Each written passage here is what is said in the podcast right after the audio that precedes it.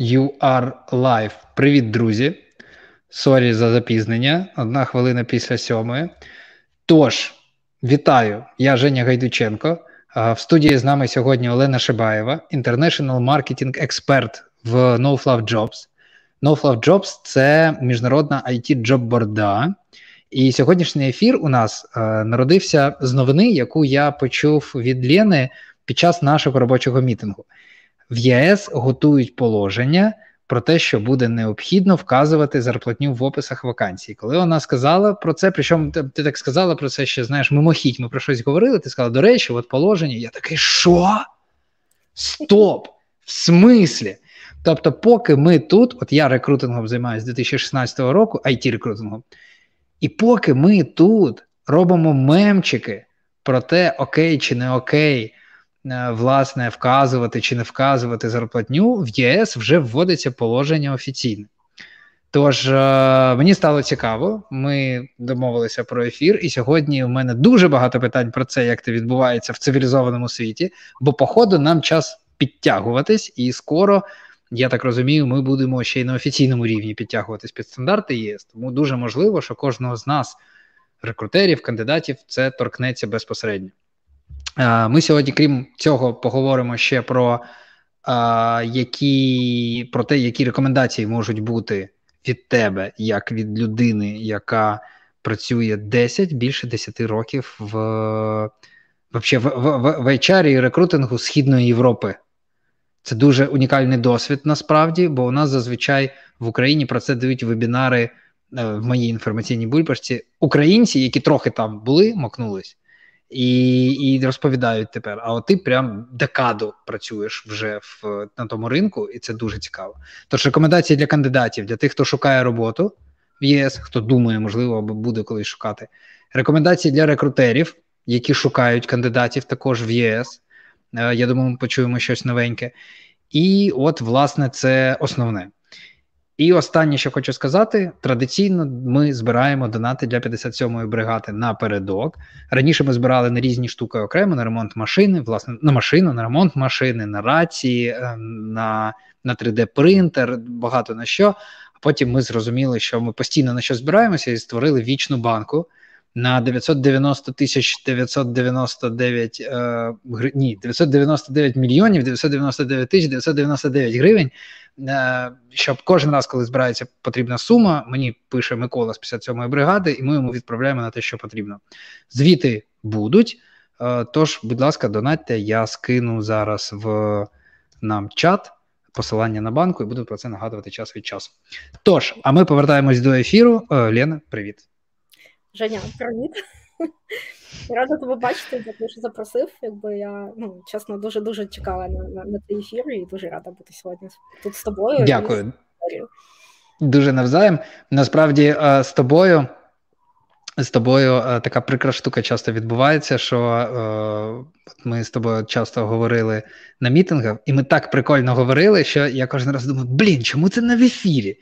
Так класно йде розмова, і такі чим теми зачіпаються, і ти щось таке говориш класне, що ну, типу, прям ну все, це вже кануло в літо. Знаєш, ми вже ні, ніяк це не зафіксуємо.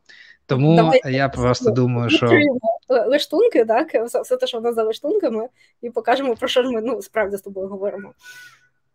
От в мене да, і в цьому і була мета. Тому ми, майже не готувалися, друзі. Всі, хто нас дивляться і будуть дивитися, щоб ви розуміли, ми тільки трошки підготувалися, тому що ну щоб зовсім не зашкваритися перед вами і не екати-мекати. Ми проговорили якісь основні теми, анонс, структуру, про що будемо говорити, але ніяких деталей. І я багато не вивчав на цю тему. Я приніс свій чесний досвід е, стосовно от, вказування. Е- зарплати, і взагалі всієї цієї історії. І я хочу представ... можливо, я буду представляти собою там частково ринок український, да, який такий що взагалі відбувається. Розкажи про це більше. От і власне е, розкажи про це більше. Що це таке? Як було до цього? Наскільки я знаю, No Fluff Jobs це джоб-борда, бо ми в Don't Panic ми використовували, ми користувалися вашими послугами, ми публікували е, вакансії. І і мені сподобалось тоді, що е, ну, типу, в No Jobs не пропускає. Якщо я роботодавець, який хоче опублікувати вакансію, і не вказати там е, зарплатний рівень, то ви просто мене не пропустите. Е, Саме так. Е, ну, це це правда. У нас 100% вакансій з вказаною зарплатнею. Єдиний виняток, е, який ми маємо, це для трейні, бо е, час від часу є такі трейні позиції, так на яких йде неоплачуване стажування. Ну і відомо, що якби це один виняток, який ми дозволяємо зробити у нас на борді. Цілу решту вакансій ми публікуємо тільки виключно із сказаними зарплатними рівнями. А у кожній вакансії, в кожній країні, в якій ми оперуємо, а оперуємо ми зараз в Польщі, бо це наш е, головний маркет і головний ринок. А Україна, Чехія, Словаччина. Угорщина та е, з кінця минулого року це Нідерланди. Тому в шести країнах ми якби просуваємо далі ідею про те, що якби зарплатні велики це кльово, а це чесна історія, як для кандидата, так Дуже і для круто. Тому якби це це виглядає саме так. Але якби давай до директиви бо я ну пам'ятаю, що про це було питання. Да, Якщо... да, да. Ну, типу, це це просто дуже круто, бо я тоді ще подумав, е, що е, це дуже класний фільтр насправді і дуже зацінив, тому що от ну знову таки, ми рекрутери, ми спілкуємося з клієнтами напряму. Приходять до нас клієнти. Якщо дуже спрощено, ми знімаємо вакансію, там вимоги, умови всілякі штуки. І якщо клієнт каже, і от коли ви будете шукати кандидата, не вказуйте, будь ласка, ніяких описах е, рівень зарплати. Да, От я вам скажу, але ви не вказуєте. І ми так акуратно типу, починаємо пояснювати, що це зменшить значно охоплення, що взагалі це не дуже для вашої репутації там і так далі, і тому подібне. Е, от, І ну, нам доводиться там іноді сперечатись про це. І коли я зустрів такий фільтр, я подумав, що це прям дуже-дуже прикольно. От Тому у вас в цьому сенсі цікавий досвід, і ви, типу, як ніби е, випередили трохи е, законодавство ЄС, походу. Тож розкажи, що, як було до цього, що взагалі в ЄС цим коїться, і що це за нове положення? То може, давай почнемо з положення. Так ем, про що говорить саме положення? Чи це правда загалом, що якби в кожній вакансії мають бути зарплатні велики чи ні? А якби е, загалом е, декілька місяців тому назад Європейський Союз він прийняв директиву, а і це означає для європейських країн, що європейські країни протягом а, трьох наступних років мають запровадити власне законодавство власні закони в кожній з країн, як це буде саме виглядати. Тобто, директива це ну, якби такий е, документ, який дає тобі головний напрям. Але кожна країна Європейського союзу впроваджує е, цей напрям, якби з відмінностями, так в залежності від того, що в цій країні популярно. А, Наприклад, якщо ми говоримо про Словаччину, то в Словаччині е, вже давно в кожній вакансії мають бути відкриті зарплатні Е, рівні, тобто ти не побачиш жодної вакансії е, без якби інформації про е, ЗПшку. А в Польщі зараз, якби я б сказала, що це такий перехідний період, а тим паче в IT, IT більш схильна до до того, щоб відкривати такі зарплатні вилки і зарплатну інформацію. А, Але якби ми бачимо теж якби зміну в інших галузях, все більше маркетингових вакансій, силзових, вони появляються теж з інформацією про зарплату. І е, директива в цьому допоможе. Якби в директиві вказано е, вказано два такі пункти.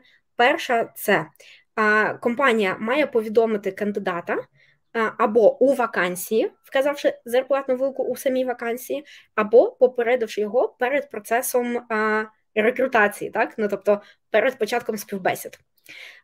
Сама якби директива, але вона... все таки індивідуально. А, все так, все таки, все таки індивідуально. Е, що ми зараз намагаємось зробити? Ми намагаємось переконати всіх, що якби вказати е, ЗП в вакансії ну це легше, легше, е, простіше і корисніше. Звісно, якби директива вона дозволяє робити по-різному, але ми маємо теж почекати декілька років, щоб саме всі закони увійшли в кожній країні, і щоб ми побачили, як це відбувається насправді, і тоді вже могли б регулювати ринок і процеси. Тому, якби про це каже Сама директива. Загалом директива вона якби не спирається тільки про е, зарплату у вакансіях. Вона говорить про те, що якби ринок е, має бути більш відкритим і е, більш прозорим, якщо ми говоримо про оплату праці. І, наприклад, я як працівник я можу прийти до компанії і запитати: а, а скажіть мені, дорога компанія, а що там коїться в нас по зарплатних великах всередині компанії на мої, е, на моїй позиції, на моєму рівні? А, І компанія має мені надати якби таку інформацію, бо вона має оперувати такою інформацією. А я знаю, що тут є таке е, питання: типу, а що робити, якщо ти там е, у відділі ти і там ще ще одна людина, так? Бо ну так, це ж класика, да, да, звісно. Е, знаю так, бо ми робили вебінар англійською, англійською, щоправда, тому якби це це питання вже було. Я супер його люблю. А якби про це е, те, що ми можемо порадити зараз. Ну, ми, як я увазі Jobs, це звертатись теж до зарплатної аналітики загалом по ринку щоб казати, що окей, ми там не можемо тобі надати в ось такому розрізі, але ми тримаємось, е, ми тримаємося там бенчмарків, так або там загального стандарту е, по нашому ринку, а загальний стандарт є такий. Ну, тобто інформація має бути надана е, чи то по самій компанії, чи то по якби загальній галузі, так на певному рівні. Тому якби тобто всі будуть давати е, статистику просто з джобборди по факту. Е, може з джобборди з одного боку, з іншого боку, директива теж запроваджує е, необхідність звітності. Там якби є певні градації, наприклад, компанії, що мають там 150, якщо не помиляюсь, співробітників, вони мають е, звітувати там пізніше раз на рік про свої зарплатні аналітики, про gender gap, що там цей gender gap він е, більший ніж 5% або там менший. Ну і що що ж там коїться так з гендерною рівністю.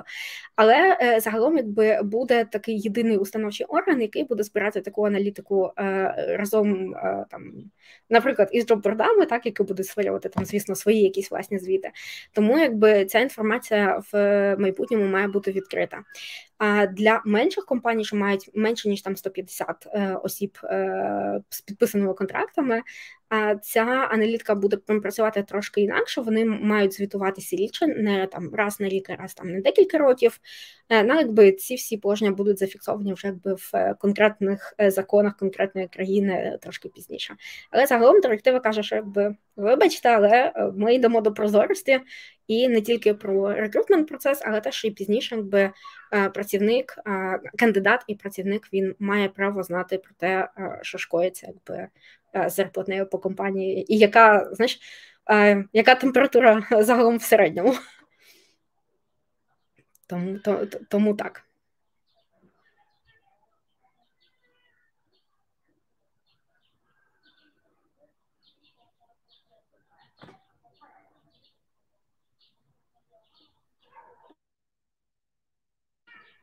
Вибачаюсь, е, у нас тут тривога, і чомусь одразу інтернет трохи почав е, приколюватись. Я сподіваюся, що ти будеш в безпеці і все буде добре. Так, да, да, я на півпідвальному приміщенні.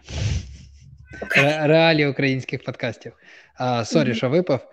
А, да, а, Останнє ти казала про такі, що йдемо до е, прозорості. Йдете. Е, так, я тут поки що. Да, по суті, йдете. Слухай, прикольно. А як на це реагують, е, скажи мені, будь ласка, роботодавці? Бо ну от ми зараз говоримо про положення, і це там директивний такий да, момент. Ми mm-hmm. говоримо про вас як про джобборду, це ваша фішка, і це так. дуже прикольно там для кандидатів, да, і для тих роботодавців, хто хто розділяє таку mm-hmm. позицію. А є у тебе прикольні історії, може, або якась просто враження про європейських відповідно і про українських, бо ви ж вже в Україні. Ви, наскільки я знаю, зайшли в Україну на український ринок за останній так, рік. Вже понад рік е, працюємо теж на українському ринку, тому якби ну загалом бачимо, що що коїться. Це дуже цікаво. Тут в мене окремі питання. Але от розкажи, е, розкажи, будь ласка. Ем... Як реагують е, на це е, люди? Ну, наприклад, приходить до вас там якийсь рекрутер або там ну, представник роботодавця і хоче опублікувати вакансію, да, умовно, і от стикається Ми раптом з тим, що кажи зарплатний рівень, так, бо інакше не можемо. Угу. А от було таке, що там, було. типу, все таки не погоджувалось, да? Типу, тоді я не буду публікувати нічого. Так, в нас є якби е, така кількість е, клієнтів, які якби не погоджуються, або е, вони ще не можуть погодитись, бо, наприклад, в них триває досить довгий процес погодження із центральними офісами. Mm-hmm. Теж бувають такі компанії, які, наприклад, ну це мені здається, найбільше ми бачимо на аутсорсингових компаніях, що, наприклад, аутсорсер, який оперує в Польщі, він публікує зарплатні вилки. Але якщо він оперує там ще в Україні, то, наприклад, такий ну ні, sorry, ми там ще не можемо, або там зможемо там, але колись. Тому бувають і такі випадки. Якби я перед тим працювала в компанії, де в нас ну саме була така ситуація, якби ми перш за все публікували в Польщі, так бо ми оперували на польському ринку. А на польському ринку ну якби теж ну досить небагато джоб, джоббордів, таких спеціалізованих під IT, які всі знають, до яких всі йдуть, чекають, що ж там буде новенького. Е, тому якби це такі правила гри, якби ну ж ти або приймаєш, або не приймаєш. Е, натомість е, українські, українська філія якби не погоджувалась там досить довго, там декілька років, якщо я не помиляюсь, але по декількох роках вони сказали, добре, окей, для нас це якби коли наступний value proposition, ми кажемо. Відверто, скільки якби в нас можна отримати, якби бо це там теж гарантія для працівника, щоб е, ну, він там себе почував безпечно, тим паче зараз. Тому якби ну, ситуації справді бувають різними. Ну так, да, це справедливо. Мені мені цікаво було навіть скоріше з точки зору культурної, бо, ну, от як ти правильно сказала, да, люди шифрують собі різні штуки, типу там а а конкуренти будуть знати, яка в нас зарплатня. А от там ми ми скажемо, а може, а раптом ми знайдемо кандидата, який насправді от міг би дешевше працювати. А ми взяли і одразу сказали там якусь більшу суму, умовно. Підписали. Слухай, це, е, це мої улюблені міфи. Е, улюблені міфи чому? Е, тому що, ем, ну, якщо ми говоримо про. Якщо ми говоримо, якби знаєш, про такі ем, ну нібито небезпечні речі, так чому ми не хочемо відкривати, ну або там компанія не хоче відкривати зарплатню, то загалом це ем, стосується більш за все е, внутрішніх процесів, так що, скоріш за все, вони якби не мають розроблену сітку зарплатні. А, Натомість, е, якщо така сітка зарплатні вона е, сформована, то якби ну менше питань виникає, чи публікувати, чи не публікувати. Е, скажи, на якому моменті ти випав, бо я напевно чую там. Все. А я не випав, я все чув. Добре. У мене ще паралельно комп'ютер, да, я все чув. Добре, тоді, ну е, е, якщо ми говоримо, якби ну саме про е, чого не відкривати, якби ну я б перш за все, якби порадила би, ну якщо я теж можу порадити щось, порадила би подивитись у внутрішні процеси, подивитись на зарплатні сітки, бо це якби супер допоможе, так і впорядкувати загалом, яки, яка позиція, яку зарплатну вилку має всередині компанії, це допоможе відкрити теж ззовні. Якщо ми говоримо про конкуренти, побачать і о Боже о Боже, будуть знати. Ну, якби ми так всі знаємо, е, хто скільки в компаніях платять. Платить, так, якби рекрутмент ком'юніті, воно е, малень... ну, воно досить маленьке, так, якби. Е, ти і так більш-менш або від рекрутерів, або від кандидатів знаєш, що окей, там в компанії X платять там 2, 2 Y, а в компанії за там не знаю, А і так платять там 3 X. Тому якби ну, чутки, якби швидко швидко поширюються, це це не проблема. Прикольно. Ти ти, правильно кажеш, я абсолютно згоден, тому що це те саме, як е, з конкуренцією. Знаєш, оці всі питання, типу, а раптом хтось щось зробить, а раптом хтось в нас від там клієнта забере, або що на моєму досвіді, насправді, якщо так формулюється питання, а раптом там хтось дізнається, то там одне з двох, або всім пофігу, або всі і так знають. Так само з клієнтами там забере, або якщо вони хочуть піти, вони і так підуть. Якщо хтось краще за вас, то так само все одно вони собі там заберуть якогось клієнта. Тобто так. ці всі треба штуки. Вони... Що, якби, е, кожен кандидат він різний, так або там кожен працівник він різний. Для когось там mm супер важлива фінансова стабільність, а для кого підтримка компанії там скрутні часи, ну тим паче зараз, так е, тим паче для українських компаній, якби це, наприклад, може бути якийсь там value proposition. Тобто зарплатня це лише одна складова з е, бренду компанії. Вона там, звісно, важлива, але я би сказала, що вона там супер важлива до певного моменту, до певного рівня зарплатні, а пізніше, а якби ну окей, там хтось отримає на 100 доларів більше або менше, якби це там вже ну не суттєві зміни. зміни так, ну, да. про декілька тисяч доларів, або там 5, 7, 8. Тому, ну, Тому таке. Е, я би сказала, що якби відкрита зарплатня в такому випадку вона може просто привернути більш е, доцільних кандидатів і таким чином зекономити і на е, процесі співбесід, і на відгуках, і на пошуку кандидатів. Ну бо ми одразу маємо цільову аудиторію. Може хтось мріяв собі працювати там в сам саме в вашій компанії. Окей, знаю, що, наприклад, ви платите два рази нижче там ніж ніж ринок, але хоче мати досвід там саме з вами. Тому якби це більш доцільна історія. Це правда. Ще це безумовно впливає на е, безумовно впливає на е, репутаційну е, штуку компанії, да? наскільки вона гарно виглядає, наскільки вона міцно виглядає на ринку. І от там всі опитування, весь наш досвід він будується на тому, що чим прозоріша команда, чим більше компанія розповідає про себе, тим mm-hmm. безумовно кращих кандидатів є шанс е, привернути увагу, залучити. Да, 100%. А от у нас якраз якийсь є коментар, зараз його прочитаю. А до цього скажу, що дивлюсь, що 28 людей у нас стоять і соромляться задавати питання. Хто б ви не були, друзі, рекрутери або кандидати, приходьте, задавайте питання. Е, ми ще придумали з Оленою, що я питав: а можна, якщо хтось буде задавати питання і буде дуже активним, якусь плюшку йому придумати? От вона сказала, звісно, можна. Тож, якщо ви рекрутер, і ви наймаюча сторона, і ви будете активними в наших коментарях, будете задавати класні питання, хоча б одне класне питання, то тоді, можливо, є шанс отримати прикольну плюшку е, для роботодавця. Правда, наскільки я знаю, це будуть якісь прям особливі, можливо, цікаві моменти, тому що у вас і так до 31 серпня безкоштовна публікація. Це я щось не так сказав?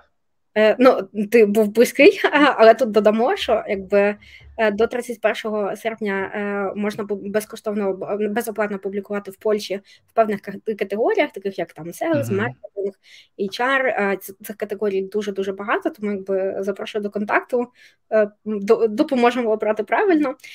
І також це діє для джуніорів бо ми якби вирішили підтримати теж Украї... Е, не тільки український загалом, якби польський ринок джуніорів. Якщо ми говоримо про Україну, то ми публікуємо е, вакансії е, безоплатно, бо ми хочемо підтримати і український бізнес, який наймає в Україні, і кандидатів, які шукають роботу.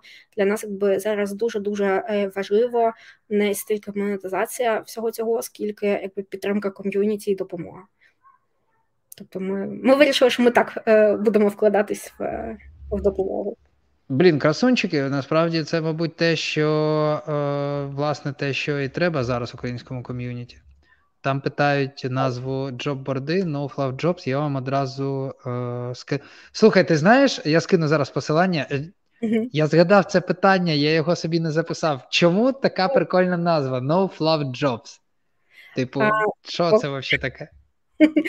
Е, загалом, якби це трошки пов'язано з самою ідеєю е, джоб-борди, бо якби в джоб-борді в нас досить специфічний е, майстер, так в якому ми заповнюємо вакансії.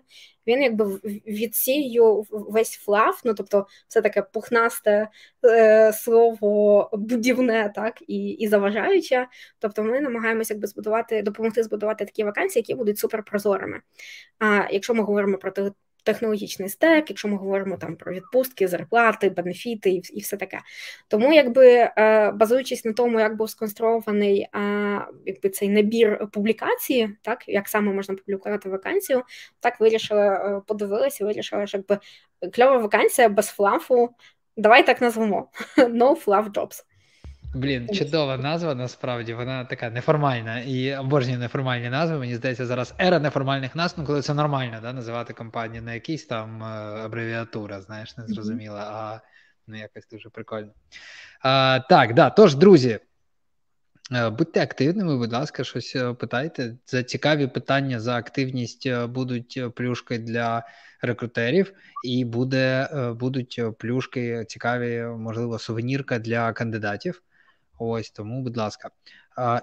Ігор Жук написав: ліпше буде назвати завищені очікування, аніж себе демпити, демпінгувати. Так як потім HR скаже, що вона обговориться з цією компанією, насправді HR просто лише тобі напише, що ти можеш отримати а, ось такий потолок ЗП. Це я просто фішку розказав від перших рук, як це відбувається. Ну, е, завищені очікування. Це популярна штука на ринку, так роблять. Е, так роблять, але е, для того, ну щоб якби маневр був теж більше, якби ми пропонуємо е, компанії публікувати мінімальну мінімальний зарплатний рівень на даній на даній посаді і максимальний зарплатний рівень на даній посаді. Ну тобто кандидат вже розуміє, в яких межах він може оперувати. І якщо ну це, наприклад, така порада там особисто від мене, якщо вам у вакансії найнижчий рівень не підходить, то якби може варто пошукати якусь іншу посаду. Mm-hmm іншу компанію. Але якби ем, я ми там, звісно, не відслідковуємо, не маємо такої можливості, що там стовідсотково е, працевлаштували саме за такою вилкою, ну, але сподіваємося, що так, бо інакше ми б вже знали по відгуках. Тому я би сказала, що беззарплатна вилка вона. Е, скоріше якби прискорює цю гру е, між кандидатом і рекрутером, так наскільки ж ми там все ж таки домовимось. Але це абсолютно нормально, якби все знають про те, що якби здебільшого змінюють компанію е, не тільки для того, щоб там попрацювати в кльовому проєкті, але теж щоб е, підняти свій фінансовий рівень і там свої свої фінансові очікування. Якби е, звісно, змінюючи компанію, підняти зарплатню значно легше, ніж там часто підвищити це там всередині компанії. Тому якби це ну все ок, всі знають, все всі все розуміють. Круто. Е, Знаєш, я от е, сиджу, думаю, що якщо б у в Україні, звісно, цієї директиви, ну, по-перше, вона на нас не розповсюджується зараз, очевидно. І я не знаю, коли ми там, чи коли можливо буде таке щось директивне в Україні, щоб от все, тепер всі компанії зобов'язані. Але є ж ще інша сторона, коли є культура, от що є окей, а що не окей. Зараз навіть почуєчки – люди сприймають е, відповідно е, там опис вакансії. Якщо, наприклад, там ти не можеш знайти вака... компанію, яка опублікувала погано написана вакансія, без вилки, без mm-hmm. деталей. Ти шукаєш припустімо, цікаво попередньо. Окей, це я шукаю роботу, це відповідає моєму моїй спеціальності. Я шукаю компанію на доу, на доу немає, або пустий профіль. Я шукаю якусь людину яка е, там, ну, типу, зазначається як рекрутер або що. І там також пустий або дуже нерозвинений профіль десь в LinkedIn. Тобто нема за що зачепитися абсолютно. І в Україні таке є. І з такими компаніями, умовно, нічого не роблять, нічого взагалі не відбувається з ними. Тобто культура, е, вона, типу, не не, не кенселить такі компанії, да? як зараз модно говорити, кенселінг. От, і, і от, А в Європі, походу, нема такого. Да? Ну, Тобто в Європі, типу, це не окей. Я би сказала, що по-різному, якби звісно, якби Європа, ну загалом це багато різних країн, якби в кожній країні там свої правила гри. Мені найлегше, е, звісно, якби говорити про Польщу, бо я тут там вже майже 12 років е, і бачила якби цю зміну е, всього ринку і всього процесу. Ну, якщо ми говоримо про 10 років тому назад, то якби таких компаній в Польщі там, звісно, теж було значно більше. Але поступово якби ринок змінює. А якщо ми говоримо саме про IT, так і всі посади в it компаніях не не тільки там розробницькі або там е, для тестувальників, а теж там маркетинг, е, рекрутмент, ну і так далі, то якби е, ринок сам сам змінює. Якби в певному моменті, якби це стався моветон публікувати вакансію без зарплатні. Це означає, що якби багатьом компаніям може бути е, наймати складніше, але це не означає, що таких компаній немає. Якби звісно, ще досить багато багато відсотків е, компаній, які такі кажуть, sorry, дозволяють собі так. Так, вони собі дозволяють, е, але це ну якби треба рахувати з тим, що це буде довше і дорожче. Якщо якби компанія з цим окей, ну то якби ну немає жодного закону, закону, що якби змінить це одразу. Але все більше і більше компаній вони починають публікувати навіть на тих бордах, де це не є правилом щоб ЗП була відкрита. Е, я бачу все більше і більше оголошень, де зарплатна вилка відкрита. А з таких моїх особистих спостережень і якби з розмовами так з е, колегами з рекрутменту, нещодавно моя ем, колега, подруга з іншої компанії, вона розповідала таку історію, що вони почали це практикувати відкриту ЗП навіть у себе на сайті на сайті власної компанії, і вони побачили, як їм практично вдвічі збільшився потік кандидатів, і їм mm-hmm. стало здавати вакансії, а там ще ще легше. Тому е, окей, я теж розумію, що вони там шукають на досить високу е, зарплатню, так е, там досить сеньорних, але з іншого боку, вони теж не тратять е, багато часу на те, щоб закрити якби е, вакансії мідлового рівня. Тобто, це це про гроші. Мені здається, що якби зарплатна опублікована вилка, вона просто економить гроші і час, ну і нерви здебільшого. І вона будує репутацію. Оце мені здається дуже важливо. Ну тобто. Якщо компанія е, роками знаходиться на ринку, то в неї е, все і якщо компанія активно хайрить, це особливо стосується е, тих, хто активно наймає. Тому що якщо ти, типу, не активно наймаєш, то про тебе може ніхто і не знає. Взагалі ти собі сидиш тихенько, робиш свою роботу якусь. А може. якщо ти активно наймаєш, про тебе все одно всі дізнаються рано чи пізно, і твоє ім'я на слуху. І от те, в які з якою конотацією воно на слуху, це дуже важливо. І це якраз прямо впливає. Бо ці якраз ти правильно сказала про ком'юніті рекрутерське, не тільки рекрутерське, кандидатське, взагалі айтішне, хто між собою говорить, згадали ім'я якоїсь компанії, і от і стоїть компанія людей і хто як відреагує на цю компанію. Це ж відбувається кожен день. От ми розмовляємо між собою, і хтось там, ой, ну це там, типу, вони там, коротше, якісь мутні, да? Або в мене там у знайомого була з ними історія, вони там їх HR, типу, якось погано себе повів, або що, або що. І навпаки, от з таких дрібниць, коли вони завжди вказують, там, типу, вони там відповідають за свої слова, вони прозорі, да? вони от як пишуть, пишуть, так і є.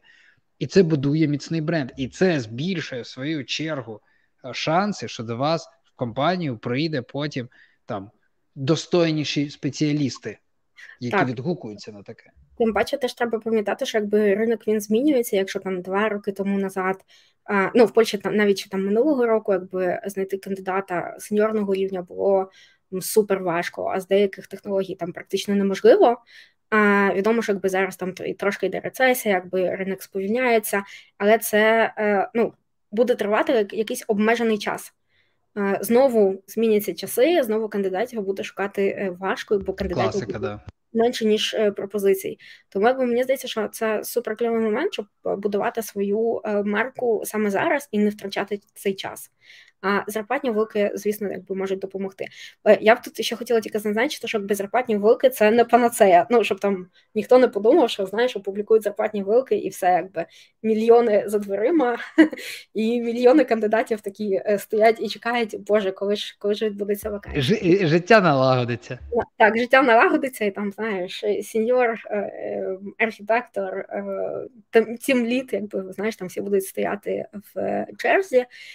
Зараз можливо так, бо якби ринок е, змінився. Ну і ми ми це бачимо теж не, не тільки в Україні, але теж в Польщі. Але е, загалом, якби е, ну, це одна із важливих речей, якби теж важливо, щоб якби за цією зарплатною вилкою був теж інший майнсет. Тобто те, що рекрутер обіцяє під час співбесіди, щоб це теж пізніше було і на практиці, бо інакше якби зарплатна вилка вона не спрацює. Не спрацює. Я ще хочу тут додати таку штуку. От колись я це ще був далекий якийсь там 18-й рік або що, і типу того, і я експериментував з описами вакансій. Тоді до мене дійшло. Я прям робив АБ-тестинг. Знаєш, коли ми показуємо кандидатам різні описи однієї ті, ті ж там вакансії, на які вони реагують. І от чим більше це як тенденція показувати зарплату. Це тенденція прозорості. Чим більше я показую деталей, тим з більшою вірогідністю е, реагують вообще, в принципі, люди. Тому ми готували. От я помітив, що взагалі, до речі, мало яка джобборда спонукає роботодавця давати детальну інформацію. Стандарт джобборди, ну таку, типу, найгірший варіант, який я бачив, найпростіший. А що що? Must have, nice have, так, і бенефіти. Да, да, да, да. Must have, nice have, там, we offer, типу, і вообще все. Mm-hmm. І люди потім звикли, і вони це взяли собі навіть за ну навіть коли там сидить рекрутер і пише з чистого листа, в голові оці прості блоки, не більші якісь. Ми, А ми от почали розписувати е, е, на просто в Google е, ці. Е, Google, ну, в Word, коротше, просто розпис... ну, тому що там скільки завгодно можна інформації покласти, там на три сторінки, наприклад, посилання на членів команди, посилання на статті, які ми познайомили в інтернеті, пояснення, що означають там якісь штуки.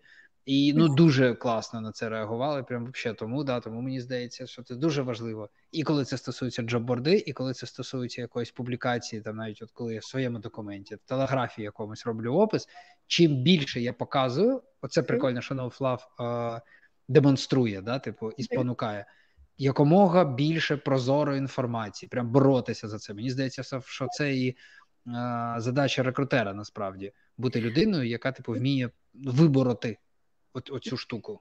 Мені здається, що якби чесно кажучи, більшість рекрутерів вміють це робити, бо я ну я дуже вірю, якби в наш е, не тільки український, а теж польський ринок. Тому я знаю, що якби, в особистих розмовах, якби я знаю, що вони там 100% знають про всі деталі. Тільки ем, якби одна річ знати, а інша річ вміти це описати. Це якби зовсім про інше. Е, для цього, якби сам саме для цього, так щоб цей процес був спрощений, ми створили якби візард, так який в нас існує, він дозволяє обрати з запропонованих речей. Тобто, ти приходиш, такий собі відзначаєш окей, бекенд на Java, там маленька тіма з бенефітів там Е, зі 100 опцій там 10, е, і пішло, поїхало. Ну тобто багато інформації можна надати так, тільки клікаючи так в різні іконки, зазначаючи вже там готову інформацію. Або, наприклад, е, ми там завжди питаємо про ем, комп'ютери, так, який ем, які ем, Плюшки, ну я маю на увазі технологічні, так чи це буде Mac, чи Windows, чи там другий екран, чи там три додаткові екрани, що що ж саме там буде виглядати. Теж питаємо про розподіл обов'язків, так чи це буде багфіксинг, чи це нова фіча, чи там треба писати документацію, чи там комунікації, там ще щось, якби можна все це заповнювати якби в у відсотках, і вона якби там далі е, далі буде показана е, в, в, в самій вакансії, і вона читається до, досить легко. Якби ми додали, ем, я пам'ятаю цю борду, якби ще на самому самому початку, коли вона е, повстала, бо я вже працювала так з не по стороні борда джоб-борди, так а по стороні клієнта з ноуфлафом. Там було ну, загалом там супер просто, якби. Тільки треба знати інформацію, ти приходиш собі, е, набираєш такий набір різних речей. Зараз ми додали теж можливість якби додавати описи, бо ми там ем, відчували, що наші клієнти клієнти потребують так е, там більше розказати про там або компанію, або посаду, або словами описати ну, про що ж саме так буде цей там продукт, або там команда, або там ну загалом що що шкодиться всередині. Але раніше так, це ти такий приходив і робив такий набір е, певних речей, що якби має бути у вакансії. Зараз якби це більше, але ми ну ми все ще там спонукаємо до того, щоб якби питали е, і дізнавались, бо тоді буде легше і продавати цю вакансію кандидатові. Це, до речі, і для кандидатів прикольна е, рекомендація часто кандидати, знаєш, типу, ну немає досвіду і не знають, що питати. І рекрутер навіть там або HR, або хто там, хайнг менеджер каже: Ну, які в тебе питання? Нема. Взагалі немає ніяких питань. Якщо чесно, і ти таки сидиш, думаєш, блін, це погано. Ну, бо, типу, я ж маю бути там актив, активний, за, зацікавлений і все таке. От. І оце прикольно, можна просто перевернути, ну, типу, як там. Уявіть собі ідеальну, ідеальний опис вакансії. Це коли ви все знаєте про неї. Це коли ви розумієте, коли ви можете подивитися на LinkedIn профілі майбутніх колег, а, mm-hmm. який досвід і характер вашого майбутнього керівника. Да, ну типу, це ж дуже хотілося б знати, і це можна в принципі подивитися. Наприклад, якщо ця людина активна в LinkedIn, можна подивитися, як він або вона пише, як відповідає на коментарі, да, отакі оці штуки, і відповідно зрозуміло, що питати. Е, Звісно. Звісно, але для нас, якби знаєш, як для як для джобборди, якби передусім було. А щоб ну було одразу зрозуміло, про які технології ми говоримо, так е, про який склад команди ми говоримо, і що ж там mm. очікується якби всередині. Бо якби цілу решту там деталі, знаєш, так би про характер, про компанію, про там якісь е, прийняті е, традиції, можна там допитати е, під час співбесіди. Але якщо ми говоримо якби на цьому етапі кандидат вакансія і окей, я надсилаю своє своє резюме, так би ну найголовніше на що звертають увагу, якби ми це неодноразово досліджували і в дослідженнях нам виходить, що це зарплата, це технологічний стек, І це е, про що буде сам проект. Ну тобто, це така тріада, яка протягом багатьох років е, нам не змінюється, якщо ми говоримо там про першу трійку. Вона може там змінюватись всередині, але зарплата, технологічний стек і ем, про що про що будемо писати код, якби це ну, це да. Це три слони, на яких е, базується е, хайринг, опис вакансій. Згоден. А, Прикольно, у нас є питання. Угу. Доброго дня. Розкажіть, будь ласка, особливості найму за кордоном. Маю а, який не який досвід, але вже 6 місяців компанії відмовляють.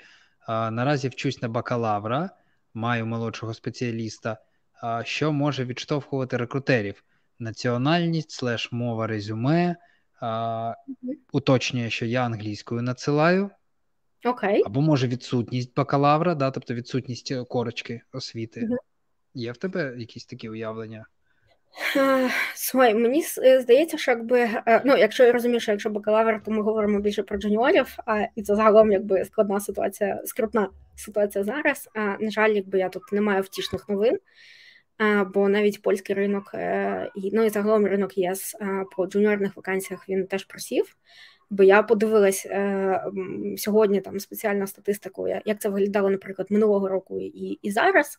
Якщо ми говоримо саме про нашу борду, то е, в нас було ну, минулого року десь 15% від загальної кількості вакансій вакансій спрямованих саме на джуніорів, то зараз це там близько 6-7%. Ну тобто ринок якби значно такий сказав: ой, ні, sorry, якби щось скрут, скрутні часи, якби давайте давайте трошки почекаємо. Але е, якщо ми говоримо про іноземця, так який знаходиться на території Європи, робить бакалавр і ем, пробує знайти роботу. Мені здається, що тут е, поза тим, що якби резюме має бути англійською, поза тим, що треба там відзначати завжди, що ви е, надаєте право на використання ваших особистих даних там згідно з GDPR, так до співбесід і там все таке інше. Мені здається, що для іноземця дуже дуже важливо вказувати, який є статус. Ну тобто. Чи компанія вас може найняти одразу, чи ви маєте мати там ще якісь е, дозвільні да, документи? Це взагалі слушно. І це така річ, яка може е, е, може допомогти, якби вам е, швидше знайти, скоріше знайти роботу. А треба теж, ну на жаль, бути терплячим, бо ну зараз якби шукати роботу складно, незалежно ну немає різниці, так чи це джуніор, чи там мідл, чи сеньор. Відомо, що просто якби для джуніорів менше вакансій, а більше конкуренція, тому якби цей процес буде довшим. А з моїх особистих таких порад, е, які мені вдавались е, завжди, коли я особисто шукала роботу, в мене найкраще виходило е, поєднати декілька джерел пошуку. Ну тобто, одна річ так це джобборда, а інша річ це нетворкінг. Я би сказала, що зараз, якби ця комбінація джобборда або там LinkedIn і нетворкінг, це якби золоте моє таке особисте правило, яке допомагає яке допомагає знайти омріяну роботу. Бо уявіть собі, якби ви надсилаєте резюме на джуніорну посаду, а там, окрім вас, ще там я не кажу там десятки, так, а вже сотні кандидатів.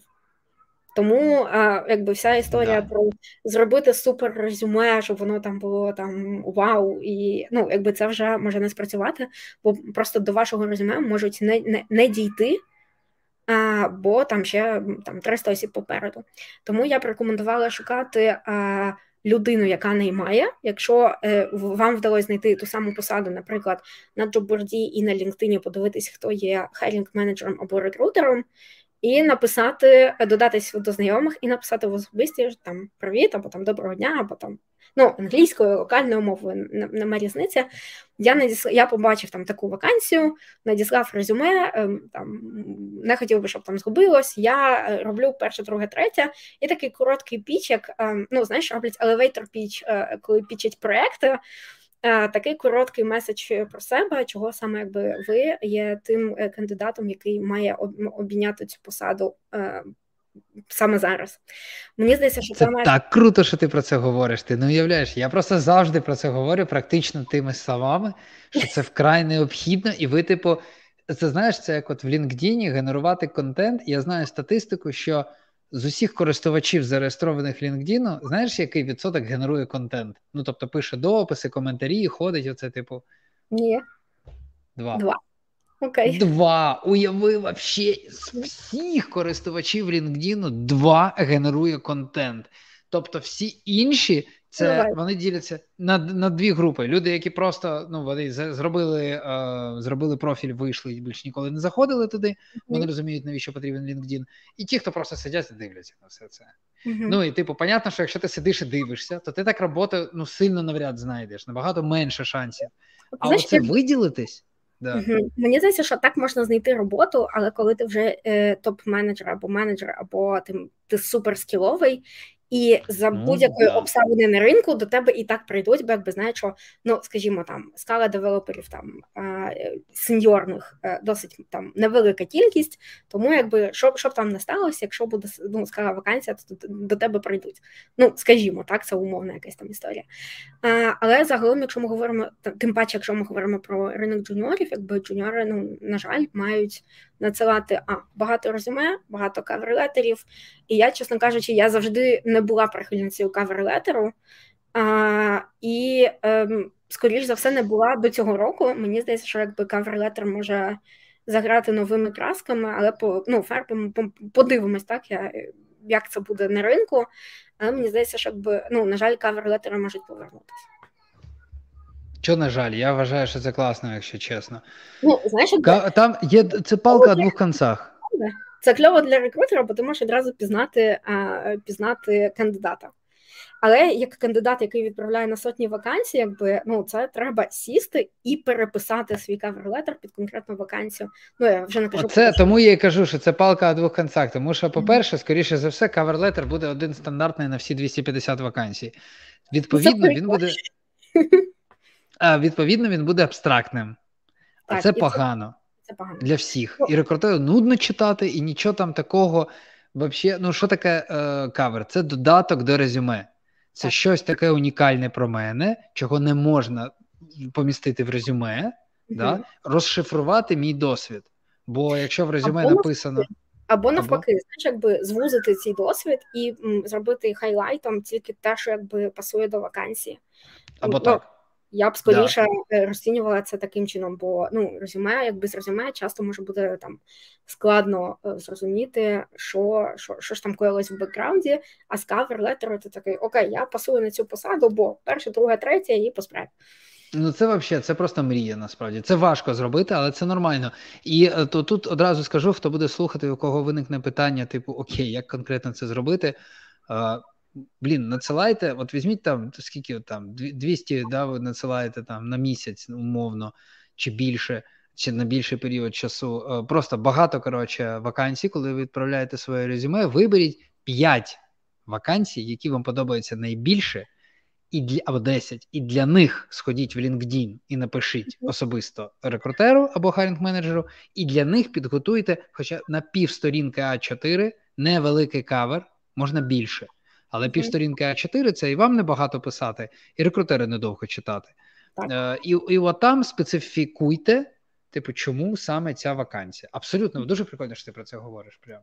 І я б сказала ще о, е, таку річ, це те, що, наприклад, в моєму особистому досвіді, коли спрацювала, я собі вела супер детальну статистику, на які вакансії я відгукуюсь, а що питалось у вакансії що я писала у резюме або там у кавер у кавер-летері, якщо я там вважала тоді за доречно так написати кавер. І е, пізніше я робила такий собі огляд: окей, це спрацювало, це не спрацювало. Для таких вакансій я маю щось зробити інакше. Бо, наприклад, я там надіслала багато резюме і жодного запрошення на співбесіду. Тому якби це допомагає е, бути з одного боку більш організованим, а з іншого боку, відслідковувати, що саме не працює. Бо я розумію, що супер, а, супер, як то кажуть, desperate, так е, таке відчаяння, коли ти е, надіслав там 100 резюме, а до тебе там тільки одна розмова повернулася. Ну і загалом, якщо там супер, якщо вона повернулася і там продовжилась розмова. Тому якби мені здається, що трекінг е, особисто особливо зараз він там супер важливий. А до того, як писати кавер-летер, є супер кльова книжка. Ну і загалом вона розказує прям мега кльово про те, як проходити у важкі часи через рекрутаційні процеси. Я такий рекрутер. Мені здається, що більшість рекрутерів на нашому стрімі сьогодні буде будуть його е, знати. Це Ян Текза. Він, якщо я не помиляюсь, з Чехії або Словаччини. Він написав колись Full Stack Recruitment, і всі якби знали так, як шукати кандидатів так за його порадами. Він, якщо не помиляюсь, рок або два роки тому він видав нову книжку, теж англійською, як шукати роботу, такий гайд на там 400 сторінок, де тобі детально описують все від самого початку до самого кінця. Я, е, на жаль, не маю зараз поруч, але якби в мене десь там на полиці вона є. Це такий понад 400 сторінок, якби від того, як створити стратегію пошуку роботи, до того, якби як там правильно прийняти офер, де ще можна е, покращити свої результати, як готуватись до, до, до різних співбесід. Тому якби супер раджу. Бо стратегія е, сорсингу актуальна для рекрутерів, але стратегія пошуку для кандидатів, особливо зараз, мені здається, це така ключова річ, яка може вас призвести до тієї бажаної вакансії значно швидше. Це дуже прикольно. Я знайду коротше цю книгу, е, і потім ми ще в до, в опис покладемо. Це класно, що ти про це сказала. Я не знав. Е, як шукати роботу, да? Ян Текзе. Е, так, мені здається, гайд з пошуку роботи, але якби я перевірю. Перевірю і надішлю. Прикольно, дякую, це дуже цікаво. А, Окей, у нас ще є питання. Значить. Е,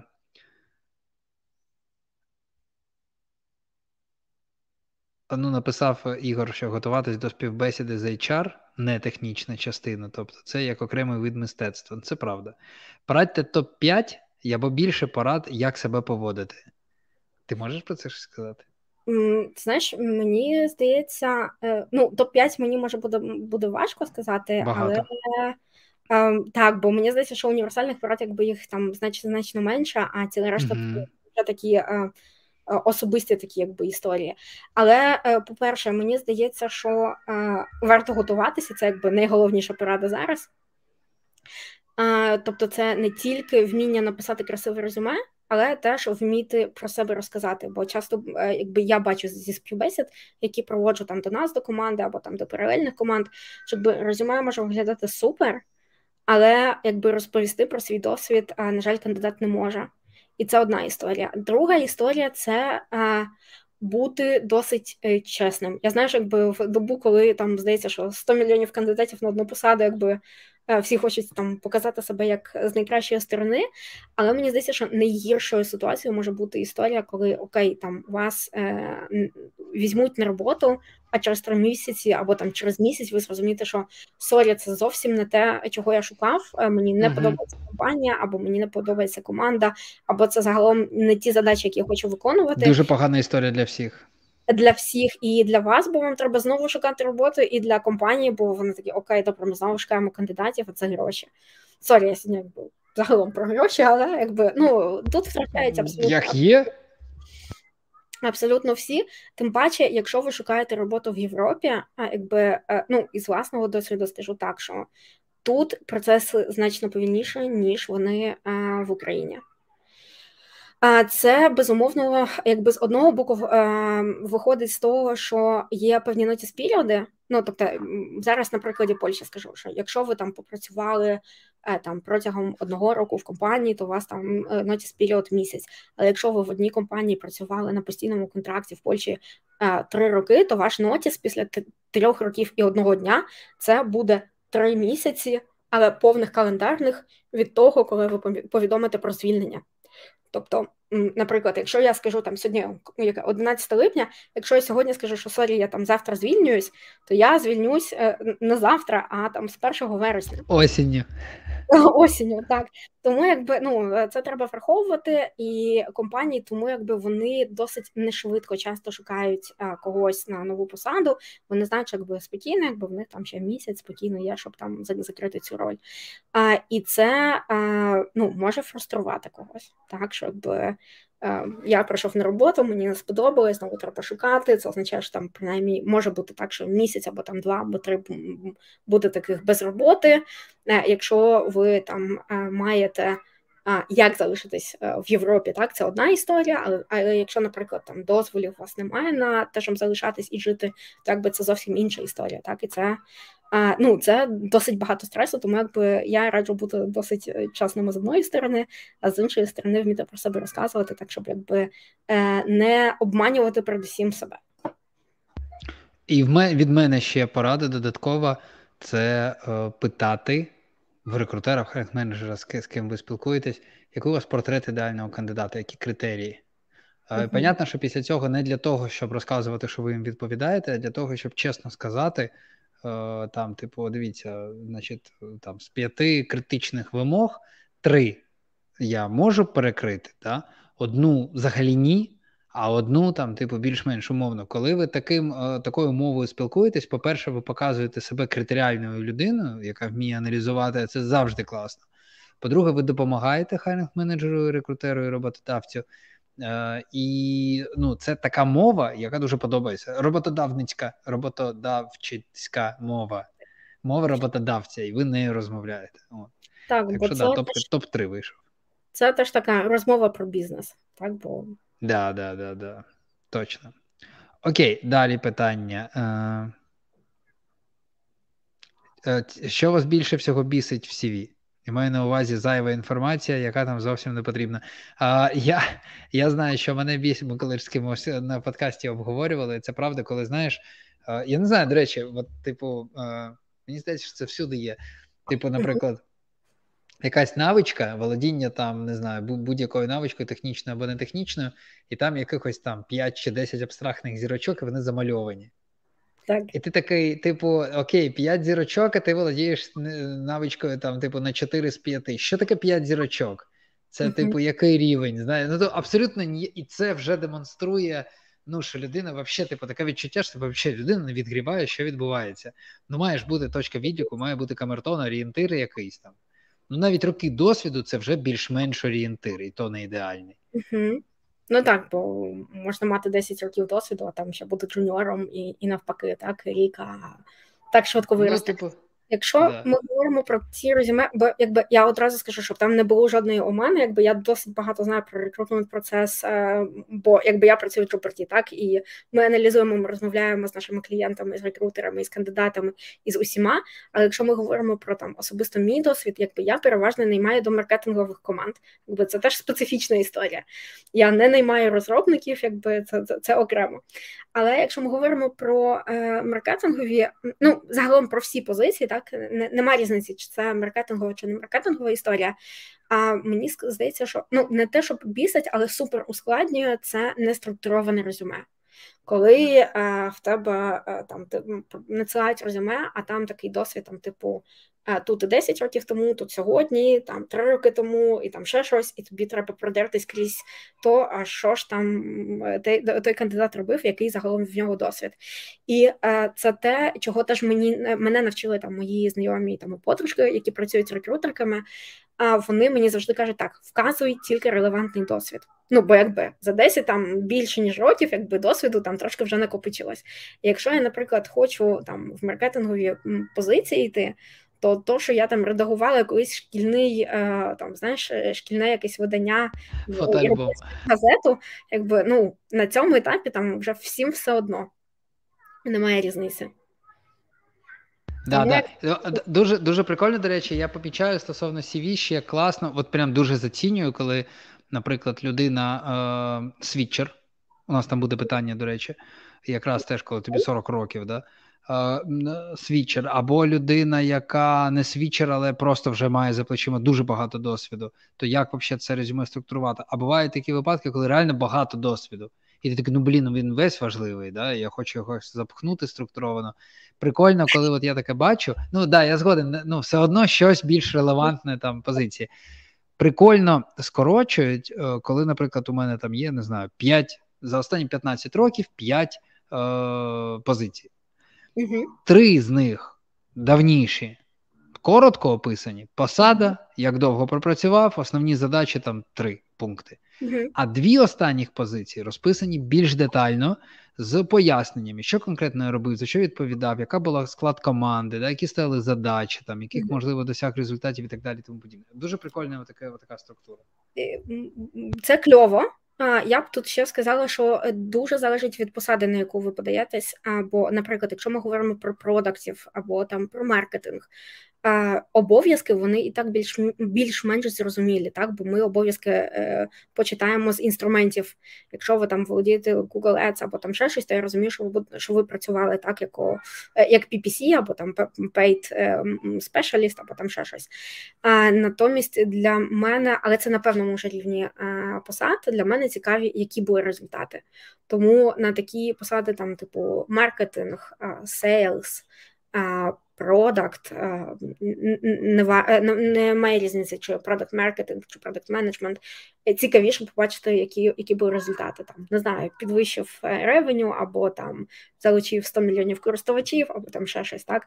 Тому я б сказала, що якби на цьому мідловому мідловому і вищій рівні. А те, що саме ви робили, якби ну ми е, рекрутери і так більш-менш розуміють і знають, і вони депутаті, так якщо вони про щось там не будуть знати.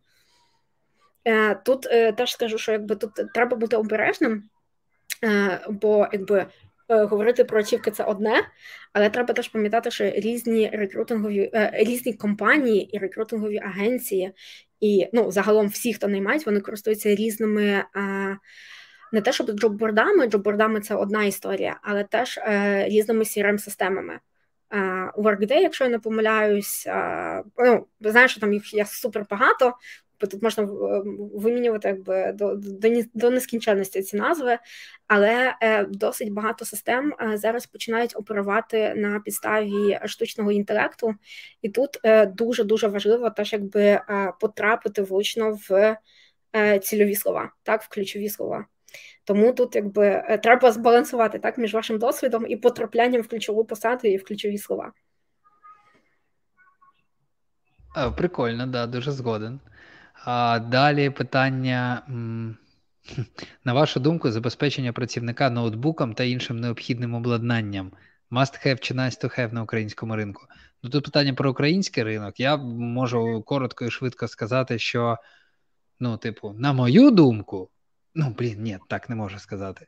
А, Бо знаєте чому? Бо я роботодавець, і в мене нещодавно питали, чи ми а, кандидати бувають різні, і іноді ти їм не довіряєш. Це правда. Ну, от просто це правда. І, типу, знаєте, що от скажу вам чесно, бували випадки, з якими я стикався, коли людина на хорошій зарплаті мідл розробника, коли прощалася з компанією, брала і просто забирала ноутбук і все. І, типу, і так навіть дані паспорта є, але ну, типу. Чи воно того варто? Це треба йти, писати заяву в поліцію, якесь мутаторне, оце все. І ти такий, типу, це все займатися цим full-time job, знайти людину, яка стирила в тебе ноутбук. Це треба mm-hmm. наймати людину, яка буде полювати на людину, яка стирила ноутбук. Або ти просто йдеш і працюєш собі далі. Тому, типу, ці всі дані паспортні вони носили. Це в реалії українського ринку. Тому, коли це роблять, це прикольно. Це прям ого-го. Але це не не must have. Таке. Як Мені... в Європі. Мені важко сказати, чи в Європі це must have чи ні, якби бо це теж залежить від компанії і від того, що коїться. Загалом треба пам'ятати, що якби є багато компаній, які мають свою політику е, безпеки і кібербезпеки, і там всього на світі. Ну тобто безпека для них там передусім, і вони е, там чесно кажучи, якби ми е, не дійшлемо вам е, там робочий ноутбук, комп'ютер або там ще щось, якби це е, політика безпеки. Бо якщо що, ми якби вам виключаємо так аккаунт, якби всі дані збережені і все окей. Мені здається, що якби кожна компанія має рахувати з тим, що такі втрати можуть бути, якби закладати це так, якби як річний такий бюджет на форс-мажорні ситуації. А, І таким чином, якби думати е, думати про це, але я в своїй в своїй кар'єрі так мені може або так щастило завжди з компаніями і з колегами. Ми я не пам'ятаю, щоб ми мали таку історію. Прикольно, дякую. А, Як зацікавити компанію, якщо кандидату 40 40-річний джуніор, пише Андрій. Як ідея? В мене е, знаєш, мені здається, що якби для 40-річного джуніора, ну тобто для свічера, е, працює те саме, що і для е, джуна в університеті. Єдина річ тут ось в чому, якби джуніор в університеті, або там початківець, так який завершує закінчує університет, він має трошки більш, більше можливостей. Бо е, не знаю, як зараз це працює в Україні, але в Польщі, наприклад, є досить багато е, програм е, стажу, де компанії приходять і говорять: слухайте, ми маємо там 20 позицій для стажерів, окей, це там місяць, два місяці, там три місяці залежить. Тому якби приходьте, ми вас там довчимо, ви побачите, як це працює. І це одна історія. Натомість е, свідчеру може бути з одного боку важче, так бо якби на такі стажі ну, він вже не може подаватись там, бо не є, е, як то кажуть, в Польщі абсолвентом, тобто не є випускником так, е, вищого навчального закладу.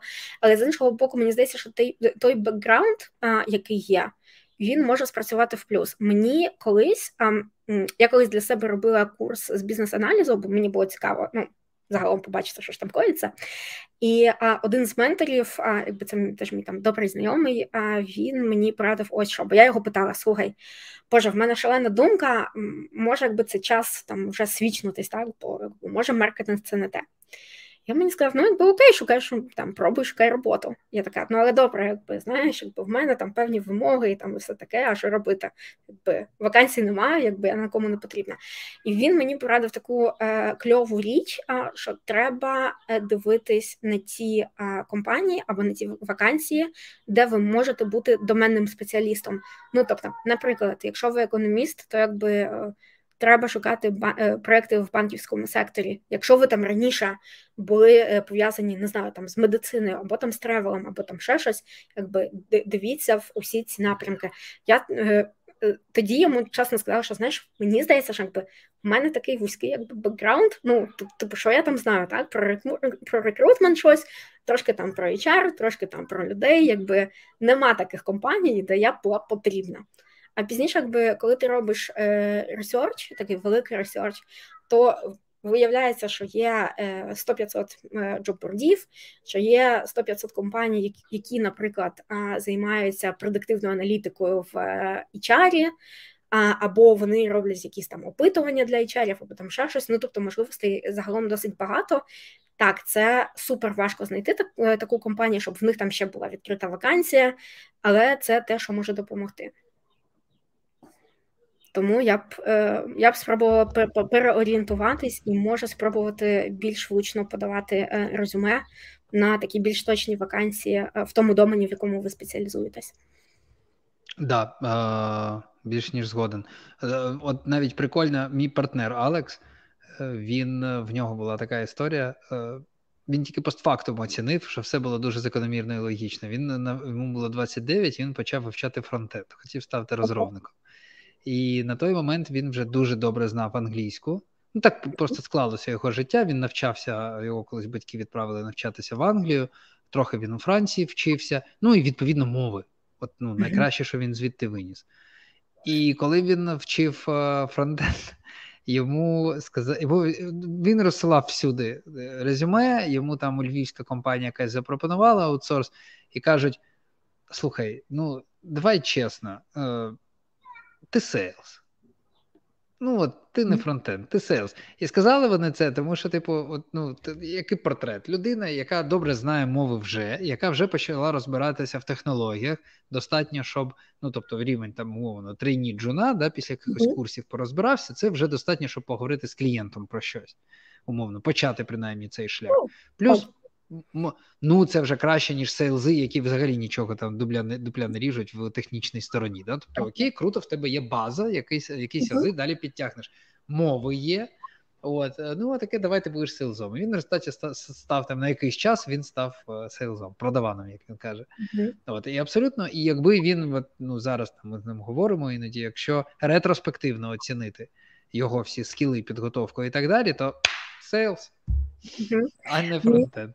Знаєш, з цієї історії, що ти розказав, мені здається, що якби е, кльова ідея поговорити з якимсь кар'єрним консультантом, але кар'єрним yeah. консультантом, який спеціалізується саме там, скажімо, на IT або там на інші ніші, до якої ви хочете потрапити. Бо з одного боку, якби він має огляд. Я теж е, ну не буду брехати, я час від часу там проходжу на якісь консультації, щоб поговорити з кимсь і об когось, е, що ж мені далі там робити з моєю кар'єрою, або з тим, куди мені розвиватися, або там що робити, і тоді я все це вже несу до компанії. Кажу: слухайте, в мене є там кльова ідея, біз... мій особистий бізнес-план є ось такий.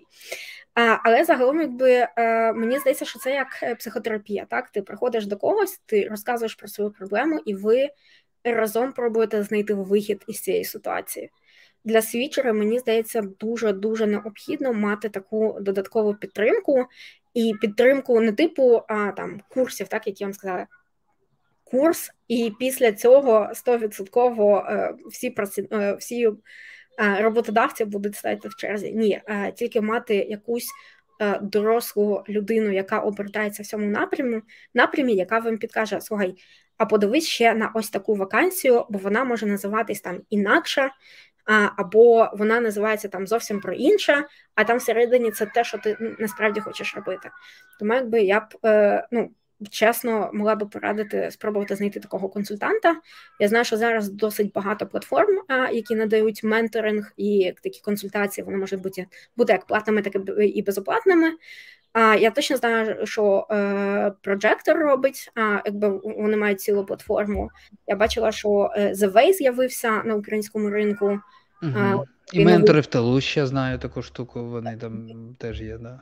Так, ментори в тилу. Ну, загалом багато багато таких ресурсів. Треба, мені здається, що тут е, тільки брати е, до уваги і про це пам'ятати, що треба розмовляти з тим ментором, е, який вам допоможе саме на тому ринку, на якому ви шукаєте. Ну, тобто, ти до українського ментора, е, якщо ви шукаєте роботу, не знаю, там в Європі або в Америці, або в Азії, ну це якби трошки е, misunderstanding, так якби ну не всі ментори можуть знати е, якісь там особливості.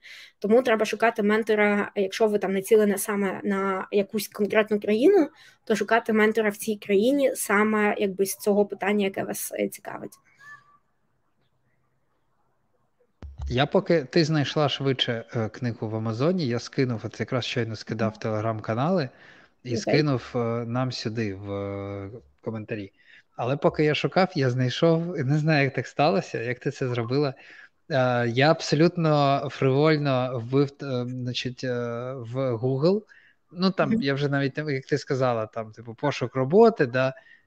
Щас, як це? А, ось, значить, Текзе, Ян Текзе, як шукати роботу.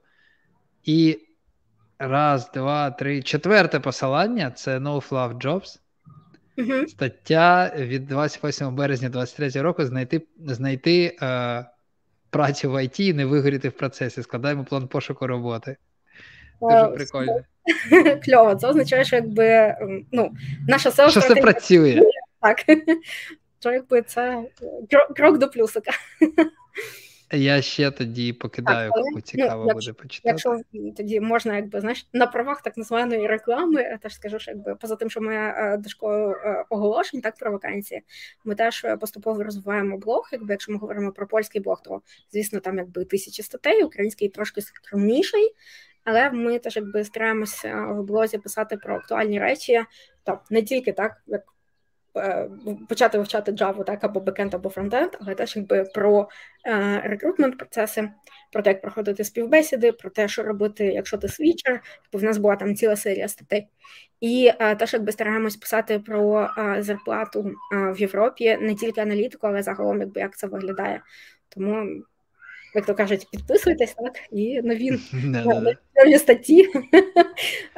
Ну, круто, це це справді слушно для тих, хто шукає вообще бути в курсі того, що пишуть. Ну, це дуже важливо.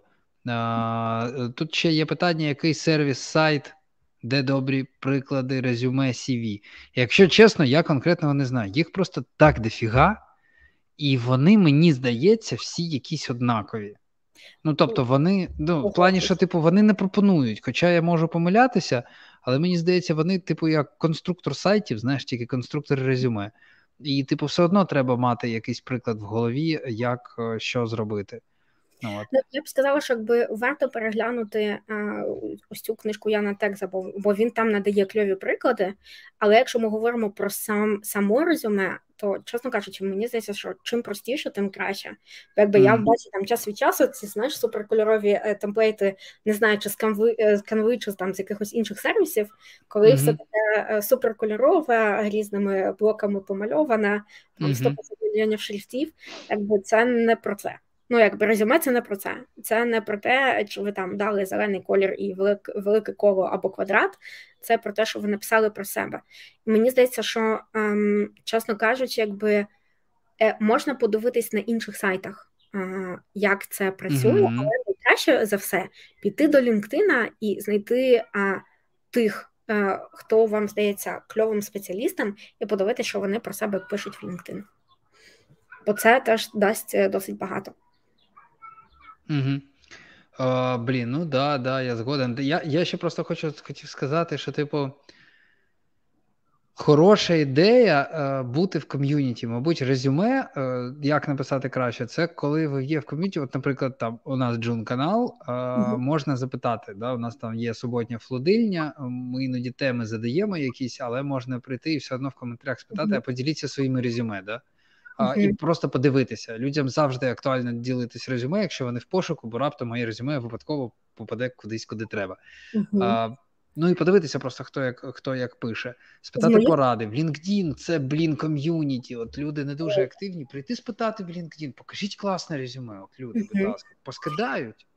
Мені ще там супер подобається формат прожарки, так резюме, якби це те, що я мрію особисто зробити разом з кимось. Да, я теж про це думав, дуже класно. Е, Ну то е, наступний проект вже маємо. Але якщо е, серйозно, мені здається, що е, ви можете зробити ще іншу річ, якби піти теж до ком'юніті кар'єрних консультантів, принести їм резюме і принести їм бажану вакансію. І не якби це може бути теж безкоштовно або там ну за певні гроші, але просто щоб з вами якийсь рекрутер сів, і він вам пояснив, як він це бачить е, своїм оком. Бо наша, е, якби ми, як кандидати, нам здається, що ми там створили супер кльове резюме, а рекрутер читає такий, що написано, я нічого не розумію. Якби про це треба пам'ятати. І е, я знаю, якби з мого там особистого ком'юніті, якби там моїх знайомих, коли хтось там націлений шукати нову роботу, вони роблять так: вони створюють під конкретні запити, е, конкретні резюме. Приходять там на консультацію до конкретного рекрутера, який наймає подібне подібні позиції, і каже: там слухай, подивись, подивись, скажи мені, що не так, що ти бачиш з цього резюме. Бо нам може задавати, що ми написали 100% під вакансію, а там вилами по воді. 100%. А, Так, ще питання. Чому часто вказують для джуніора 2-3 роки досвіду? Угу. Що робити мідлам, що 2 роки працюють?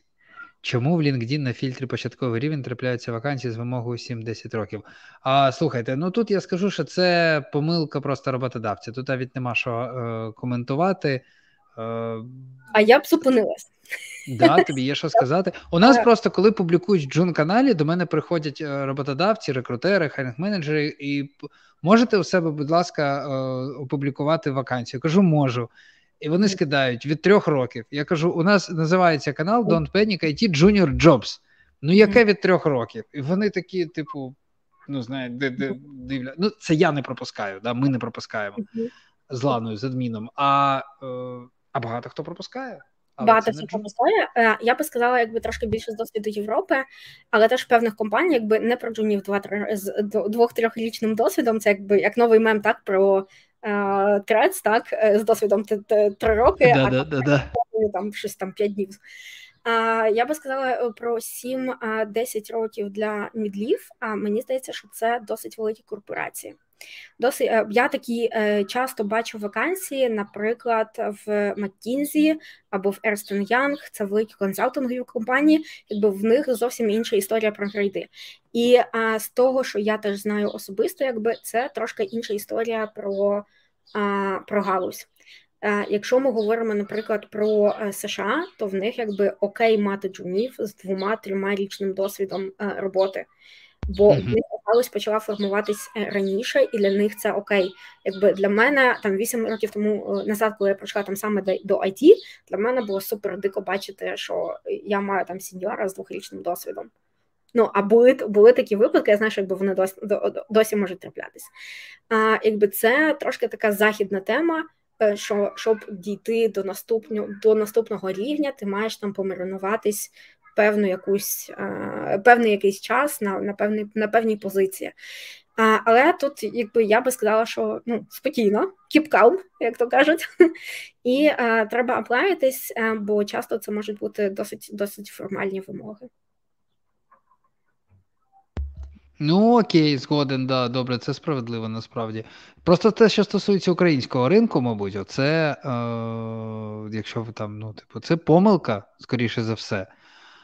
Або, ну, або, типу, якась просто не ваша історія. Може бути таке, що знаєш, якщо це аутсорс український, а іноземний американський е, клієнт, і вони вимагають набагато більше і вище.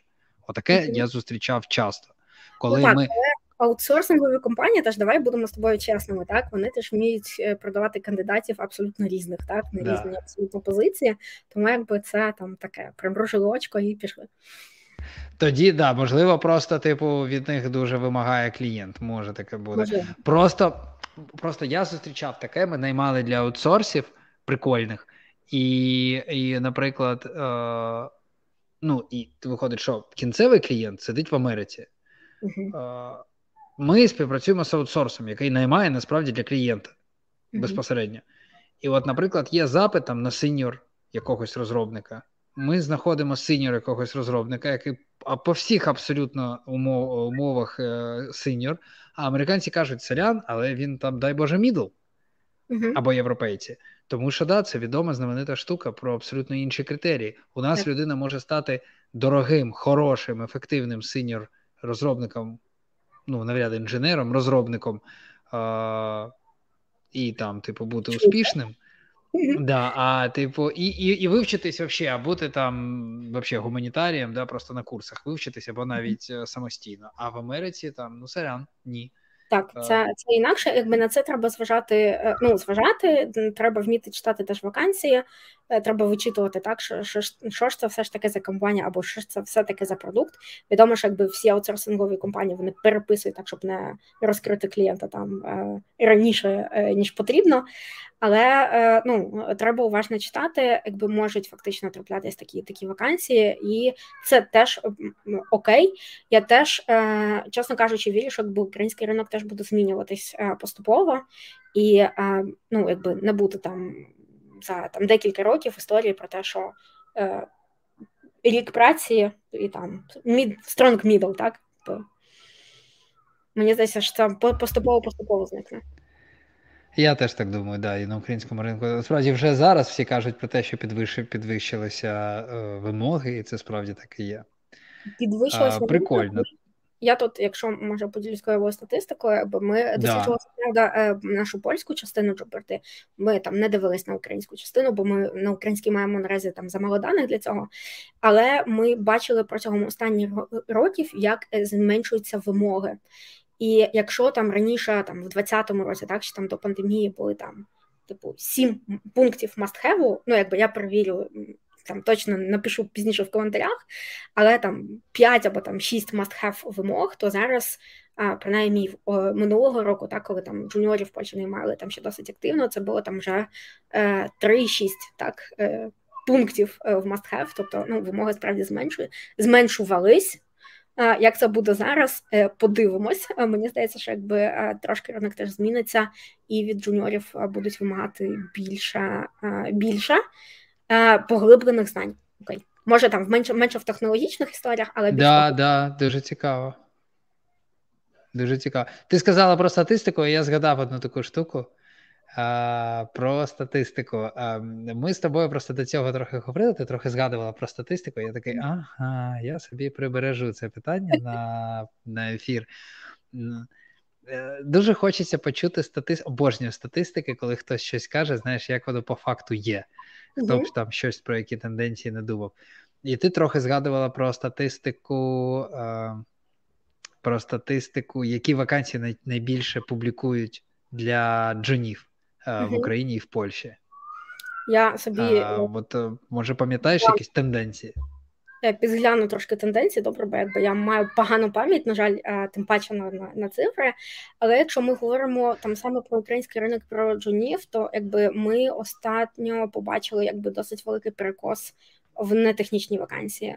А для України топ 5 я би сказала, це маркетинг, Sales, і це найбільша кількість вакансій за останні півроку в Україні. Це support, якби як customer, так і IT support. А, І тільки потім ми маємо full stack ERP, а там десь вже на останніх позиціях з десятки бекенд, бізнес-аналітики і фронтенд. І це якби такий тренд, який ми почали теж помічати на польському ринку. Якби в нас завжди там був бекенд, stack, якби перші позиції. А Для Польщі зараз а, це sales, а, customer service, е, маркетинг, а вже пізніше бекенд і бек-офіс. Тому якби це виглядає так. Але порівнюючи е, з українським, якби в Україні 27% вакансій зараз ми маємо в маркетингу, е, і там близько там 25 в, сил, в селзах, і це супер багато.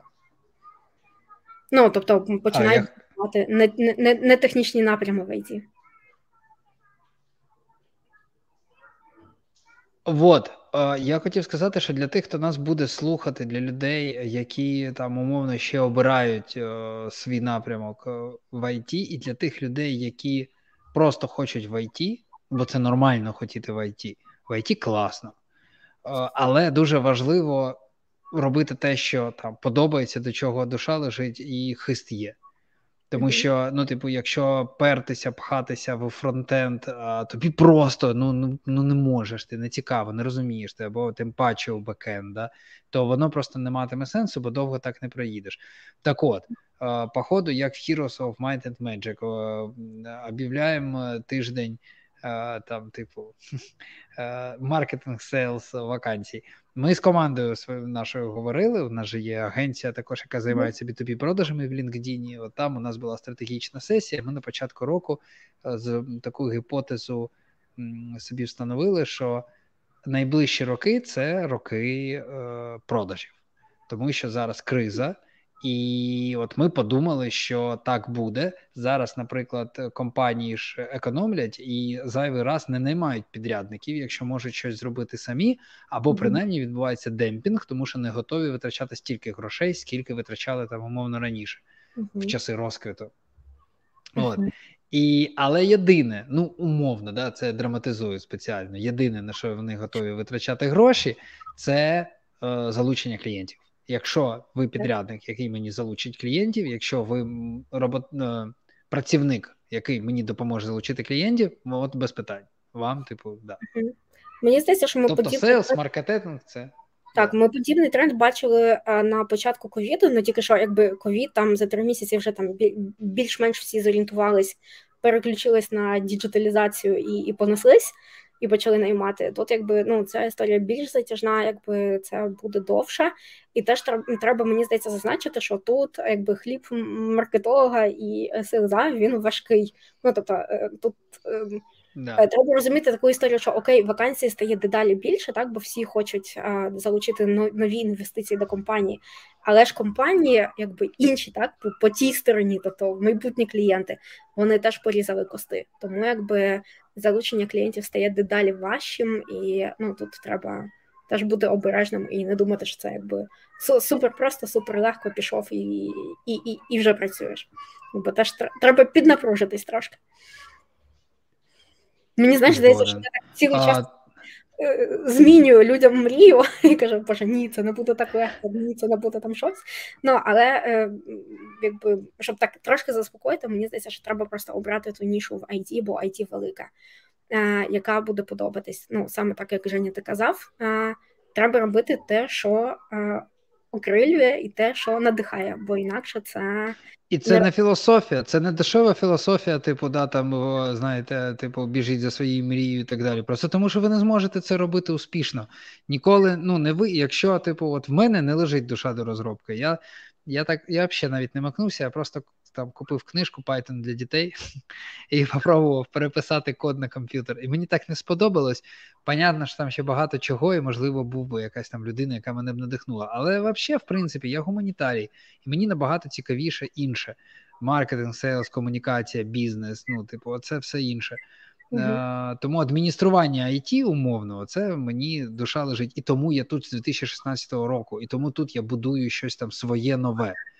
Mm-hmm. Якби я поперся в умовний бекенд тільки тому, що я знаю, що там, якщо стати синьором, нормально там багато платять, ну я б ніколи не став тим синьором. Ну тому що ну не можу я, типу, ну не лежить в мене мозок так.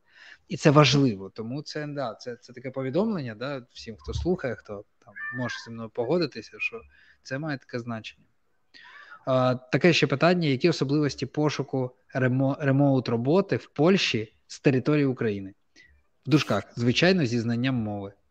Е, зі знанням, е, сподіваюся, англійської, е, як мінімум, а або бажано, може, або може ще й польської. Тут я би сказала так, що особливості пошуку вони ну, більш-менш такі самі. Якби ну передусім запрошую на на No Jobs, бо якби в нас найбільша зараз кількість вакансій. А якщо ми говоримо про Польщу, у нас є спеціальні фільтри ремоут, можна собі переключитись тільки на польські вакансії, якби ну це все можливо нема питань. А що мені здається дуже дуже важливо, це зазначати, що ви у безпеці. Е, що ви знаходитесь не на окупованих територіях, що ви знаходитесь, ну, наприклад, так, якщо ви там живете в західних е, в західних областях, то якби про це теж вказувати.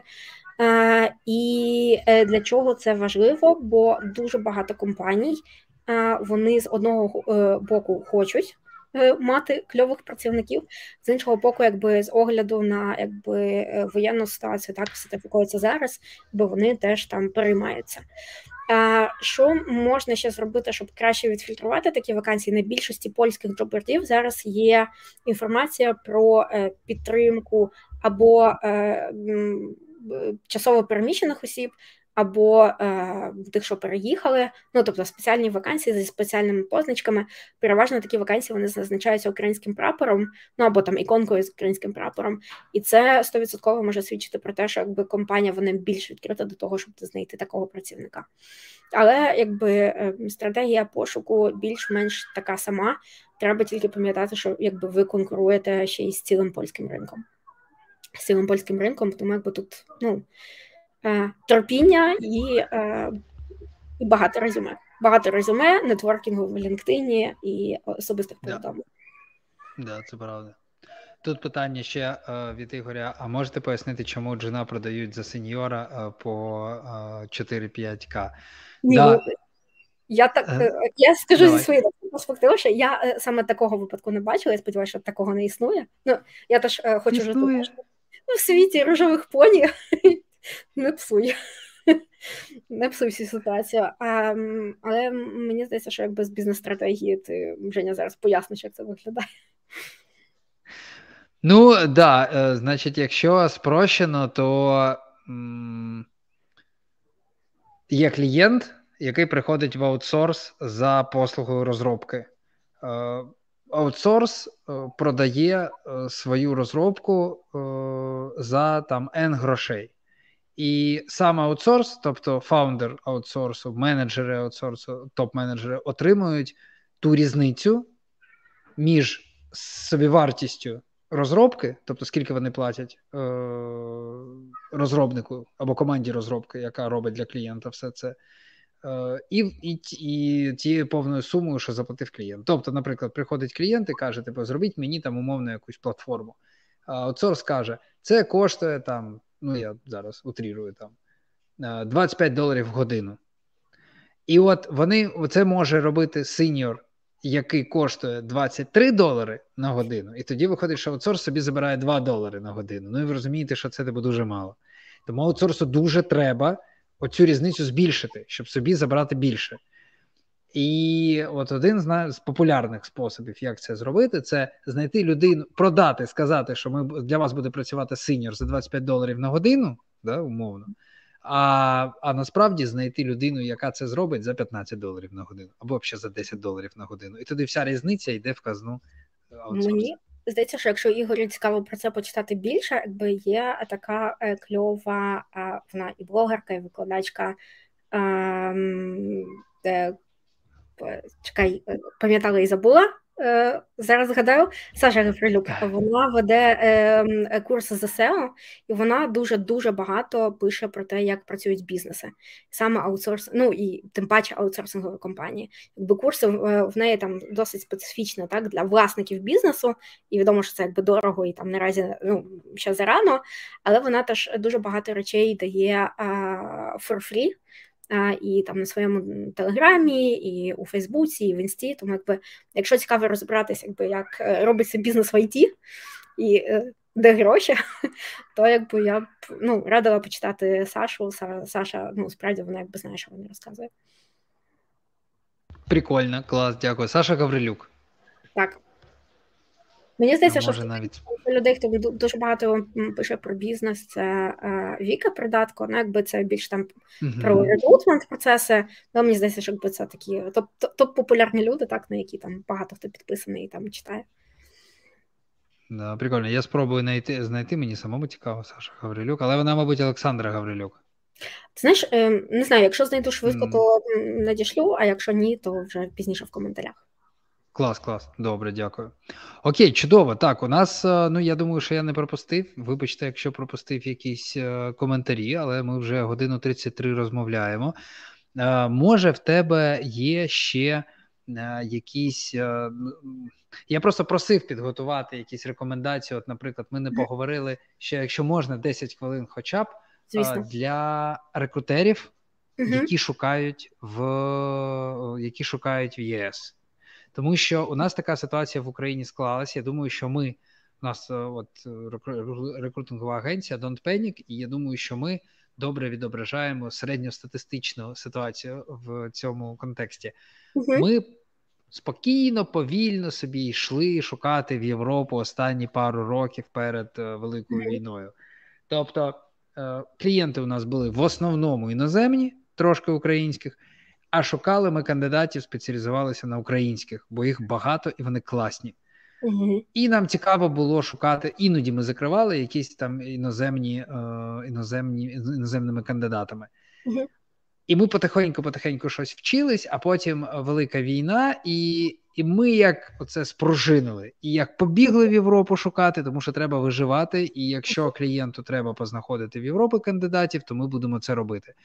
І ми прокачались доволі непогано. І, і, мабуть, що можна, ми можемо там якусь сформулювати вже різницю, чим відрізняється український ринок від е, європейського ринку пошуку.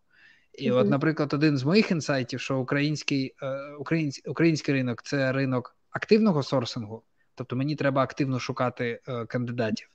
Недостатньо просто опублікувати умовно е, цю Плюс у нас нема е, вакансій, плюс у нас нема ГДПР, і ми можемо взагалі хоч дзвонити кандидатам, і максимум, що ми отримуємо, це нас пошлють, і ну окей, пішли далі. Uh-huh. А от в Європі це мені здається ринок джоббордів. Тобто, це і і це справедливо як для кандидатів, так і для рекрутерів. Тобто, хочеш знайти кандидата або хочеш знайти роботу, будь на джоббордах. Будь на джоббордах і будь на LinkedIn. Ну, якби ем, при тому, що я працюю якби в джобборді, якби знаєш, я б хотіла казати тільки джобборд, якби це найкраще ever ну, рішення. Да, да. Ну, давай будемо чесні і свідомі. Якби е, це кльова річ, щоб показати компанію і теж допомогти бути більш е, помітним на ринку. Але LinkedIn і активний сорсинг е, sorry ніхто е, не відміняє так, бо якби mm-hmm. це одна історія про кандидатів.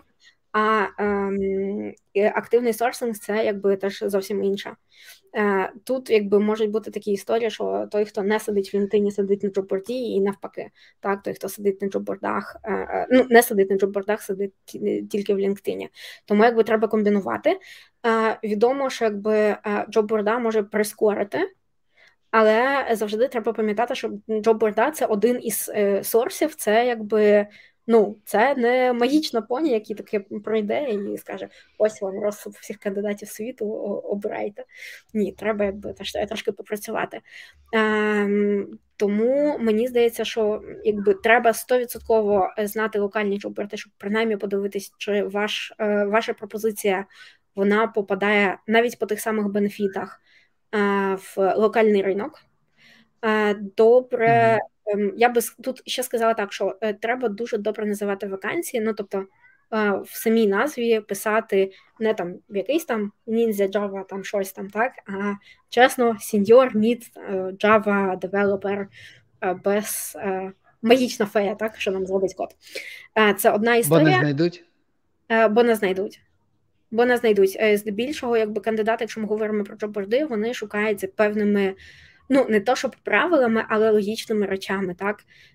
Вони шукають або по ключових словах, або в певних категоріях. І чим простіша і чим зрозуміліша назва так цієї посади, тим скоріше ви якби собі ну, знайдете кандидата. Не не всі кандидати ставляться ок до ніндзя і там гуру, адепт і там і, і все таке інше. Що ще я б могла порадити? Це почекати всякі юридичні е, речі. Ну, бо GDPR це GDPR це одна історія, а інша історія це історія про податки. Про податки, бо якби це те, що я е, помітила, наприклад, різниця між Україною і Польщею колись, там ще багато багато тому назад, якби в Україні всі оперують е, в нетто, ну, типу, да, я да. 3 тисячі доларів е, ну, на руки, так? Мене там не обходить, скільки це коштує е, роботодавців. В Європі всі оперують поняттям гроз е, до е, виплати податків, до сплати податків. Ну тобто, це грязні, ну так звані грязні гроші, так бо це те, що ти отримуєш на руки, плюс там ще 30, 40, 50% податків в залежності від країни, ну або там менше, так бо є там теж певні податкові пільги. Е, тому це обов'язково треба знати. Обов'язково треба знати, мені здається, ще що гарантує е, ринок е, про бенефіти. Бо, наприклад, про Польщу це ну, якби я б сказала, що такий золотий стандарт. Так, це якась там спортивна карта до мережі. Неконкретних спортивних закладів, якби до до, до, до всієї мережі так званої мультиспорт. Е, і це якась там медична Прикольно. Е, страховка додаткова, але не медична страховка в розумінні українському, так, коли там дзвониш по керетку е, по швидку, і там якби все це все за тебе вирішили. Ні, якби приватне медичне обслуговування це просто можливість, наприклад, скоріше потрапити до лікаря. mm Це речі, які якби ну треба там стовідсотково знати. Добре, теж було б розуміти середню зарплатню на ринку. А Я знаю, що якби багато е, джобордів, ну і ми теж якби пропонуємо таку інформацію. Якби в нашому випадку, наприклад, це дані, які ми зібрали з власного джобборда, тобто це фактичні е, зарплатні велики, що в нас були опубліковані. Тобто, ми можемо сказати, що це якби не фантазії. Е, кандидатів, так або не, не їх бажання, а а фактичний стан. Але теж треба пам'ятати, що якби всі вся така аналітика, вона принаймні переважна більшість аналітики, вона працює на медіанах а медіана це не середнє значення з е, е, ну, загально, загальносереднього, так це якби певна математична історія, яка якби вам показує більш-менш стан ринку, але це означає, що хтось з кандидатів може прийти і запросити на ту саму позицію X2, і це якби буде міститись так, якби в цій медіані. Про це важливо пам'ятати.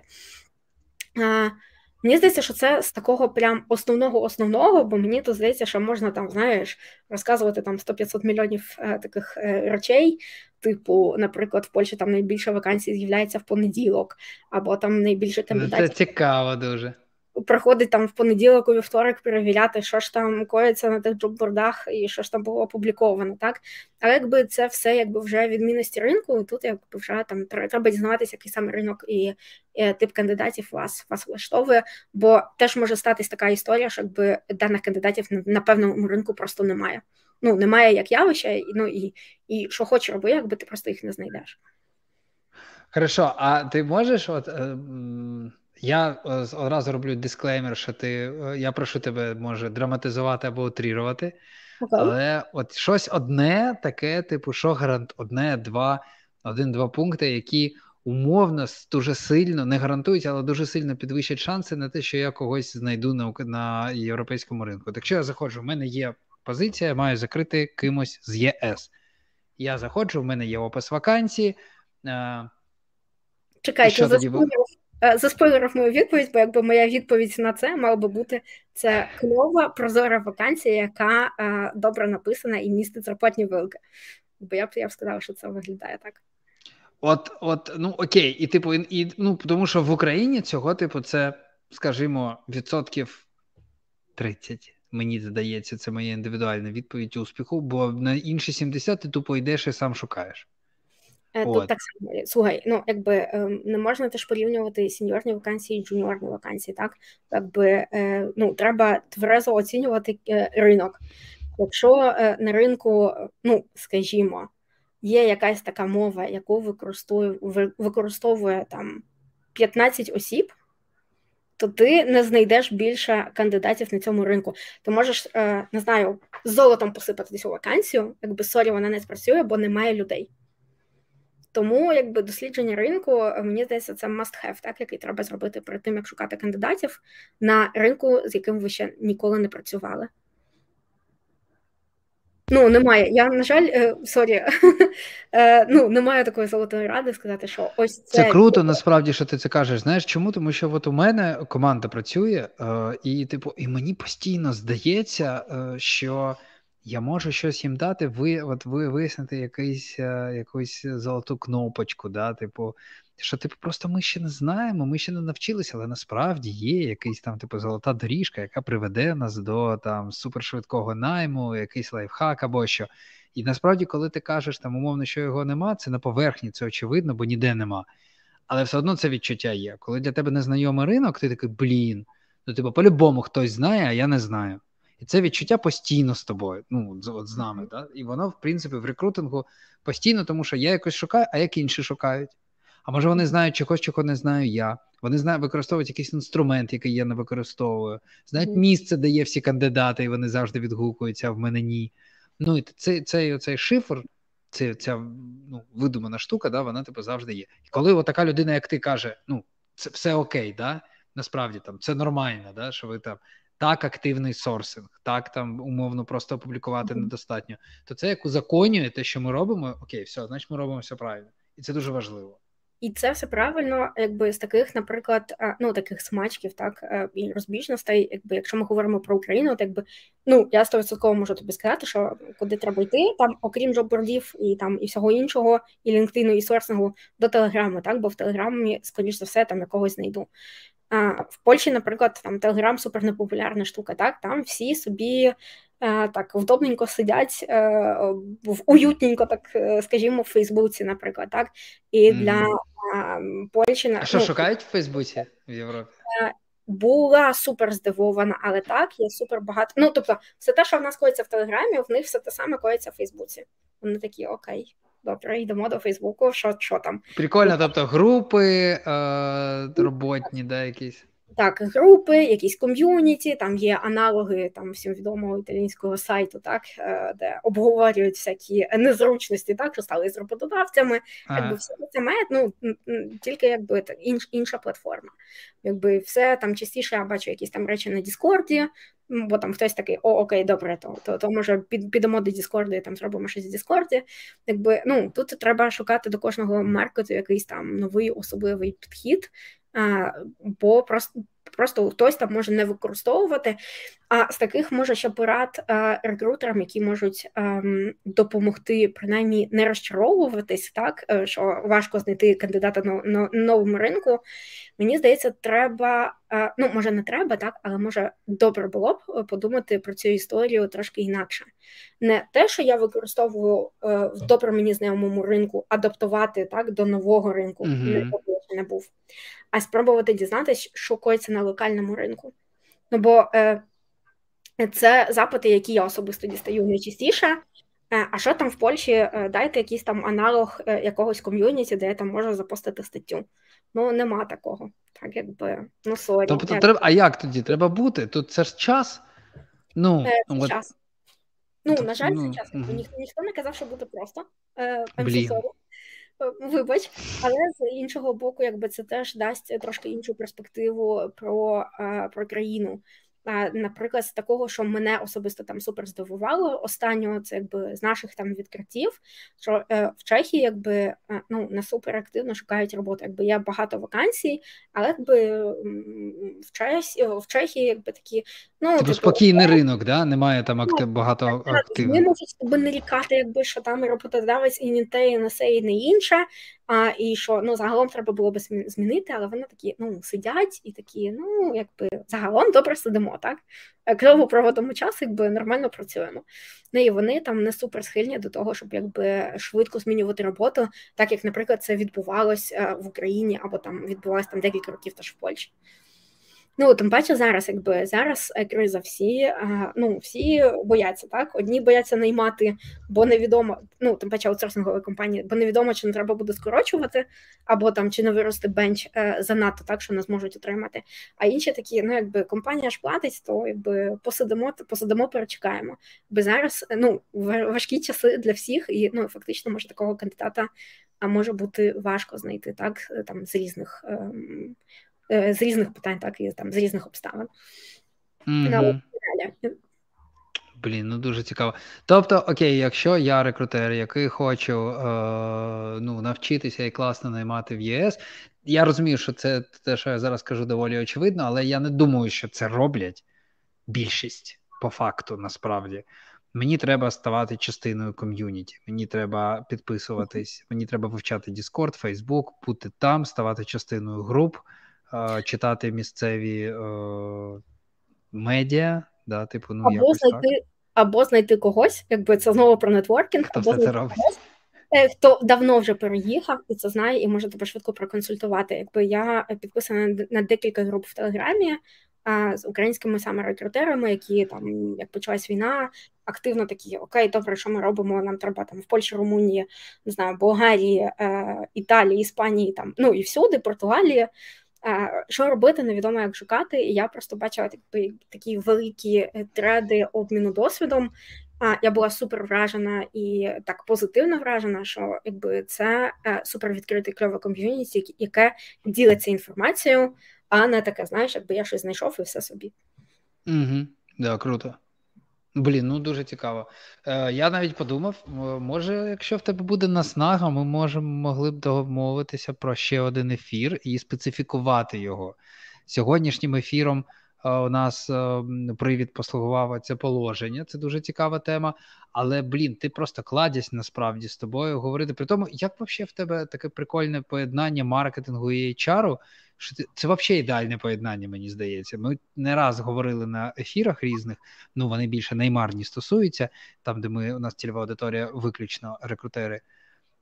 Що ну, типу, те, чого не вистачає рекрутеру, це власне продажів і маркетингу, копірайтингу, дизайну, да, якогось там, ну, типу, SEO, SEO, оптимізації. Бо це все інструменти рекрутера, а багато хто нехтує. І крутий той рекрутер, який йде і на курси маркетолога, наприклад і бере звідти най, найбільш там, типу, доречне, що потрібно. І от в тебе, походу, таке поєднання є. Не знаю, чи ти свідомо це робила, от, чи так склалося. Ну, в мене так склався кар'єрний шлях, бо я коли прийшла, я приходила до IT, до аутсорсингової компанії, якби на позицію, яка називалась peer менеджер але це по факту був було там і внутрішні, і зовнішні комунікації, все на світі, і ком'юніті, і знаєш, якби і, і як пройти там до, до, до місцевої не знаю, там мерії, так, щоб владнати документи. І поступово-поступово воно просто так е, собі не схоювалось там одне, інше, і друге, і третє. А я загалом мені цікаво все і одразу. Тому якби в мене таке вийшло поєднання і маркетингу, і і чару в певному моменті. Е, тим паче, що якби перед тим як я прийшла до NoFluff, я е, до NoFluff Jobs, я працювала в команді HR-маркетингової де ми робили різні штуки з просування і вакансій, і компанії, і ну і загалом комунікації. Блін, дуже цікаво. Хочеться е, от більш поглиблений з тобою такий зробити, більш специфікований на якусь таку тему, вже не не загально, а про щось там, наприклад, твої особисті фішки, які знаєш, які ти знаєш. Бо мені щось здається, що я так поверхнево знаєш, тебе опитую. Ну, стосовно тих тих тем, які ми визначили і анонсували. Але я думаю, що там насправді, якщо поглибитись, то тобі сильно є що сказати. Я сподіваюся. Дя- дякую, хоча я знаєш, якби я страждаю синдромом самозванця, мені завжди здається, що блін, всі інші знають набагато більше, ніж знаю я. Але ну, це да, ну це нормально. Це нормально. Це нормальні люди про себе так думають, я думаю. А, Тоді я дивіться на завершення. Я хочу сказати, що тут були люди, які задонатили насправді 100-200 е, гривень. Це дуже круто. І був чувак, який задонатив 2500. Це wow. ого. Ну, В нашому особисто досвіді це справді значуща сума. Так. Це дуже круто. Дякую. У нас були ефіри, коли донатили зовсім трошки, і ми ну, ми трошки збирали. Ось зараз це прям вже серйозно. Ми можемо вже щось віддавати для нашої 57-ї бригади. Дякую вам. Е, я обіцяв, що буде за коментарі е, плюшки. Я собі записав імена ваші, от е, Ігоря і всі інші. Тут є нікнейми. Я з вами спробую зв'язатися тут в Ютубі або познаходжу вас десь де-інде. А для тих рекрутерів, хто зараз слухає і також був активний, і і може навіть для тих, хто потім нас послухає, і, і просто не мав. Да, да. Е, не не мав змоги написати коментарі, але ми уявляємо собі, що що якби ви тут були тут в онлайні, ви б запитали якісь класні питання і все таке. Тим паче, що ефір у нас стався так якраз під час тривоги.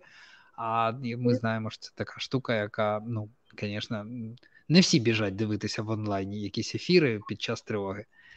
Ось тому я дивіться, я залишаю е, тут в коментарях е, пошту да? sales.ua, собака.com і слово кодове. Як ви думаєте, що це буде за слово? Джуніверс. І для тих е, роботодавців, рекрутерів, е, рекрутерів, кому цікаво спробувати е, опублікувати вакансію на NoFluff Jobs для Польщі, для України, для ну, для країн ЄС інших, ви можете написати сюди, написати запит, і це, це слово і, можливо, вдасться е, домовитися про якусь приємну плюшку е, таку заохотливу. У нас особисто в Don't Panic класний досвід. Я пам'ятаю, що. Ну, по-перше, я ще хочу сказати, що тим, хто чує, е, скористайтеся можливістю, поки безкоштовно от для українців публікувати вакансії да, для Польщі, хто шукає, кому актуально, тому що ну, завжди платити неприємно, що як є користуючись послугами, навіть якщо це справедливо. Але е, були прикольні відгуки. І оце один з моментів, на яких я створив враження, що е, ЄС це ринок е, джоббордів, бо там прям релевантні відгуки. Ми прям шукали, не могли знайти, опублікували у вас. І я пам'ятаю, що були релевантні відгуки. Я не пам'ятаю, чи ми взагалі закрили цю вакансію, бо це було давно. Але сам факт, воно відбулося, воно було, і ми такі, о, прикольно, нічого собі. Ну, воно тако вартує. А це ж не завжди так з інструментами рекрутингу. Буває, ти вкладаєш, а воно пф, нічого. От. Тому Дякую. так. Нам нам дуже приємно, якби для для того і працюємо. Клас, чудово. А, Дякую навзаєм. А, До зв'язочку. З тобою сподіваюся, до наступного ефіру. Дякую всім, хто був і буде. Пишіть. І всім гарного і мирного вечора. Дякую всім, Па-па.